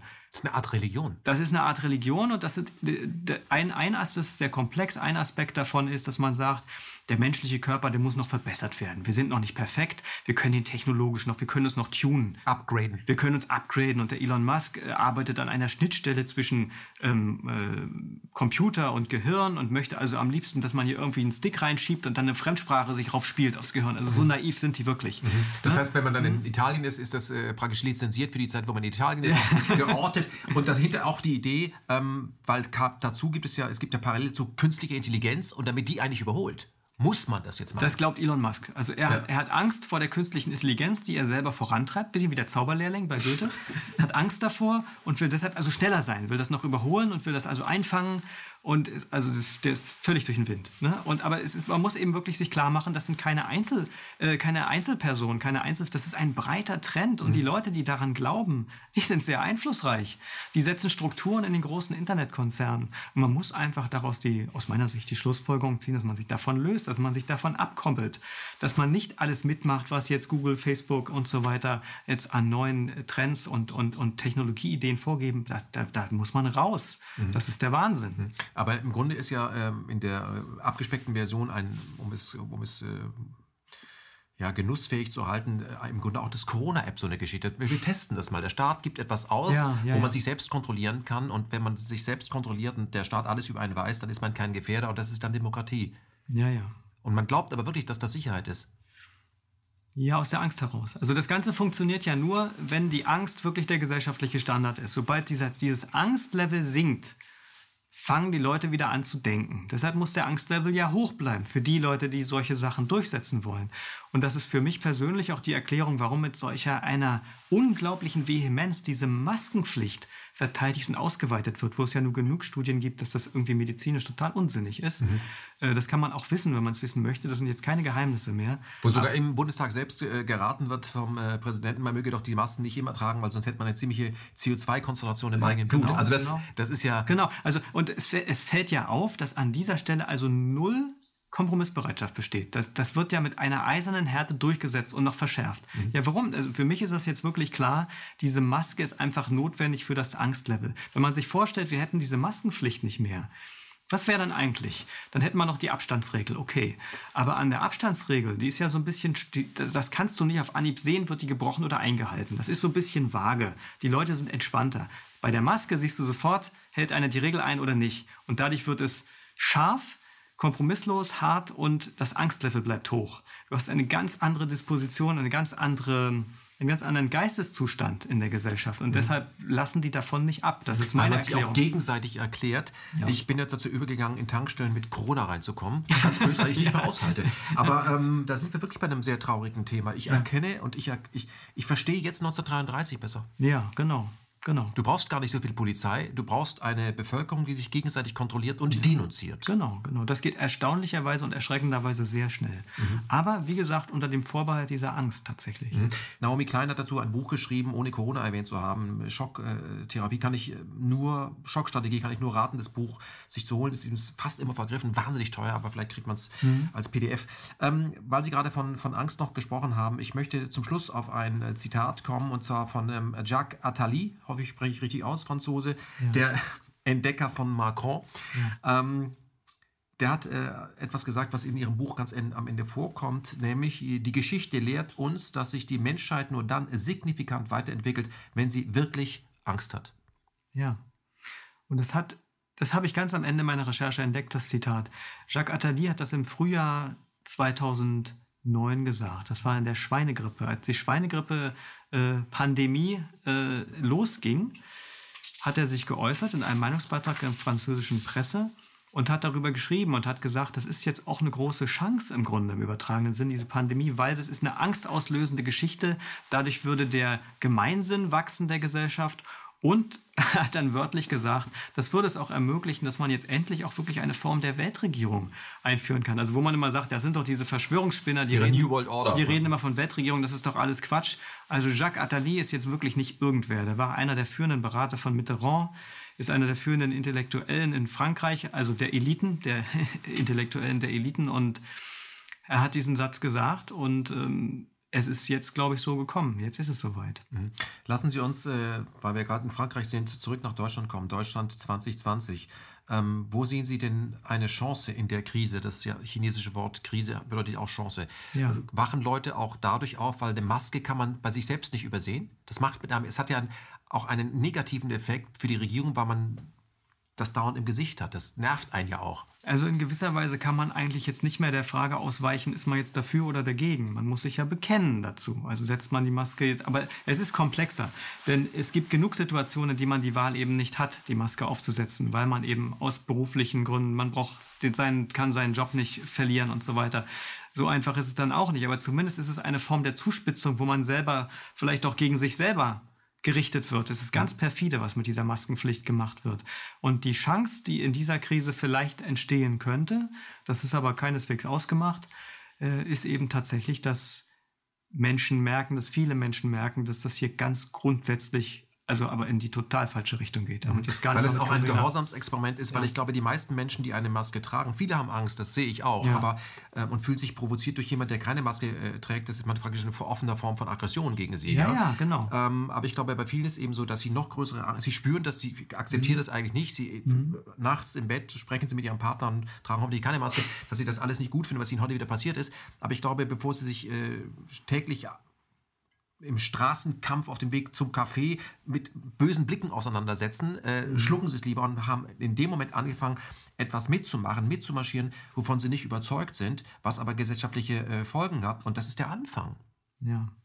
Das, das ist der Anfang. Das ist gefährlich, ja. Also es ist, es ist sehr gefährlich, aber die Chance besteht natürlich wirklich darin, dass die, die Widersprüche jetzt auf eine Weise zugespitzt worden sind, dass man ihnen eigentlich nicht mehr ent, entweichen kann. Also man kann jetzt eigentlich wirklich nicht mehr die Augen davor verschließen, mhm. vor dem, was schiefläuft im Moment. Welche Rolle spielen in diesem Zusammenhang äh, die alternativen Medien? Ich nenne sie mal die unabhängig, von konzernunabhängigen Medien. Ja, also eine kleine Rolle. es naja, es sind ja schon ein paar tausend Menschen auch in Berlin auf der Straße gewesen, also mehr als 17.000. Das stimmt, das, ja, mehr als 17.000, ja, genau. ohne Maske zum Teil. Ja, ja es ist. Ich mache ja eigentlich kaum noch oder fast gar keine Medienkritik mehr in meinen Artikeln, weil ich eben finde, dass das äh, aussichtslos ist, dass das jetzt nichts mehr bringt. Und das ist, es gibt viele Menschen, die sich jetzt neu orientieren. Ich merke das auch in meinem persönlichen Umkreis, auch in meinem familiären Umkreis. Auch Menschen, die sich früher nicht besonders viel für Politik interessiert haben oder die einfach beruflich so viel unterwegs waren, dass sie da keine Zeit für hatten und so weiter, sind jetzt aufgewacht sind jetzt sehr aktiv und konsumieren jetzt alternative Medien, sind in Telegram-Gruppen unterwegs, wo andere Nachrichten kommen als in den, als in den Abendnachrichten. Ähm, das gibt es alles schon. Und die Lücke, die jetzt gelassen wird durch die großen Medien, ist ja so gigantisch. Es ist ja ein Kinderspiel jetzt, äh, das, diesen, diesen, da einen Teil von diesem Platz einzunehmen, der jetzt frei wird, weil mhm. er einfach so riesengroß ist, der Platz, der frei wird, der freigelassen wird ähm, ja, da können Sie natürlich jetzt eine gute Rolle spielen, diese, mhm. diese, diese Medien. Mhm. Sind wir auch bei Ihrem Kollegen, der bei Ihnen ja auch mitmacht, Ulrich Teusch, saß ja auch am Tisch mit seinem Buch Lückenpresse, ist das ja alles schon ja, genau, genau. beschrieben. Genau. Also, dass äh, wir zum Beispiel äh, dürfen nur die Leute einladen, die im Mainstream nicht eingeladen werden, worauf ich immer sage, ja, das sind dann praktisch alle. Also von daher ist das auch. Ja. Ähm, Herr Schreier, vielen Dank fürs Kommen. Chronik einer angekündigten Krise, im Moment sogar bei Spiegel notiert. Ich glaube, in die 20er-Liste reingerutscht, ja. klar, äh, geht auf dem Weg nach oben, wünsche ich auch wie bei, beim Kollegen Bhakti, mhm. der ja auch ein Buch geschrieben hat äh, ja. zu Corona, ganz toll. Ähm, was glauben Sie, äh, wie lange ist Ihr jetzige Zustand noch haltbar oder gewöhnen sich Menschen daran oder sagen Sie, es ist nicht mehr lange machbar, da ist Druck auf dem Kessel, das merken wir auch durch die großen Demonstrationen, die nicht aufhören. Ich sag mal 7-Eleven, äh, Querdenker-Demos, das sind ja alles, da brodelt es ja überall, es ja. verrodelt in der Bevölkerung. Ähm, wird es einen Schlag tun 2021, wenn jetzt noch ein Lockdown kommt und die, ähm, die täglich zunehmende äh, Kurzarbeit in der Massenarbeitslosigkeit äh, kommt und der Mittelstand wegbricht, macht es dann Bumm? Also die Situation ist natürlich im Moment so instabil, wie sie überhaupt noch nie war, in der Zeit, in der ich mich erinnern kann. Die Instabilität ist extrem. Sie nimmt jeder Woche auch zu nach meiner Beobachtung. Ich weiß überhaupt nicht vorauszusagen, in welche Richtung das geht. Es gibt ganz viele Möglichkeiten, die das gehen kann. Der Druck, der im Moment gemacht wird, ist gigantisch und der Druck in eine Richtung, von der immer mehr Menschen erkennen, das ist die, es ist die falsche Richtung und es ist eine Lüge. Die hohe Gefährdung der Bevölkerung in Deutschland, die vom RKI im Moment postuliert wird, ist eine Lüge. Es ist gelogen. Und was man wirklich machen kann, wovon viel abhängen wird in der Zukunft, dass Menschen, wenn sie dieser Lüge begegnen, wenn es jemand sagt, in den Medien oder im Bekanntenkreis oder wo auch immer, dass man das nicht schluckt, sondern dass man sagt, freundlich, aber deutlich sagt, es ist nicht wahr, es ist nicht so, es stimmt nicht. Und äh, wenn das genügend Leute machen, haben wir eine Chance für eine positive Entwicklung. Paul Schreier, ich bedanke mich ganz herzlich fürs Kommen. Danke. Hm?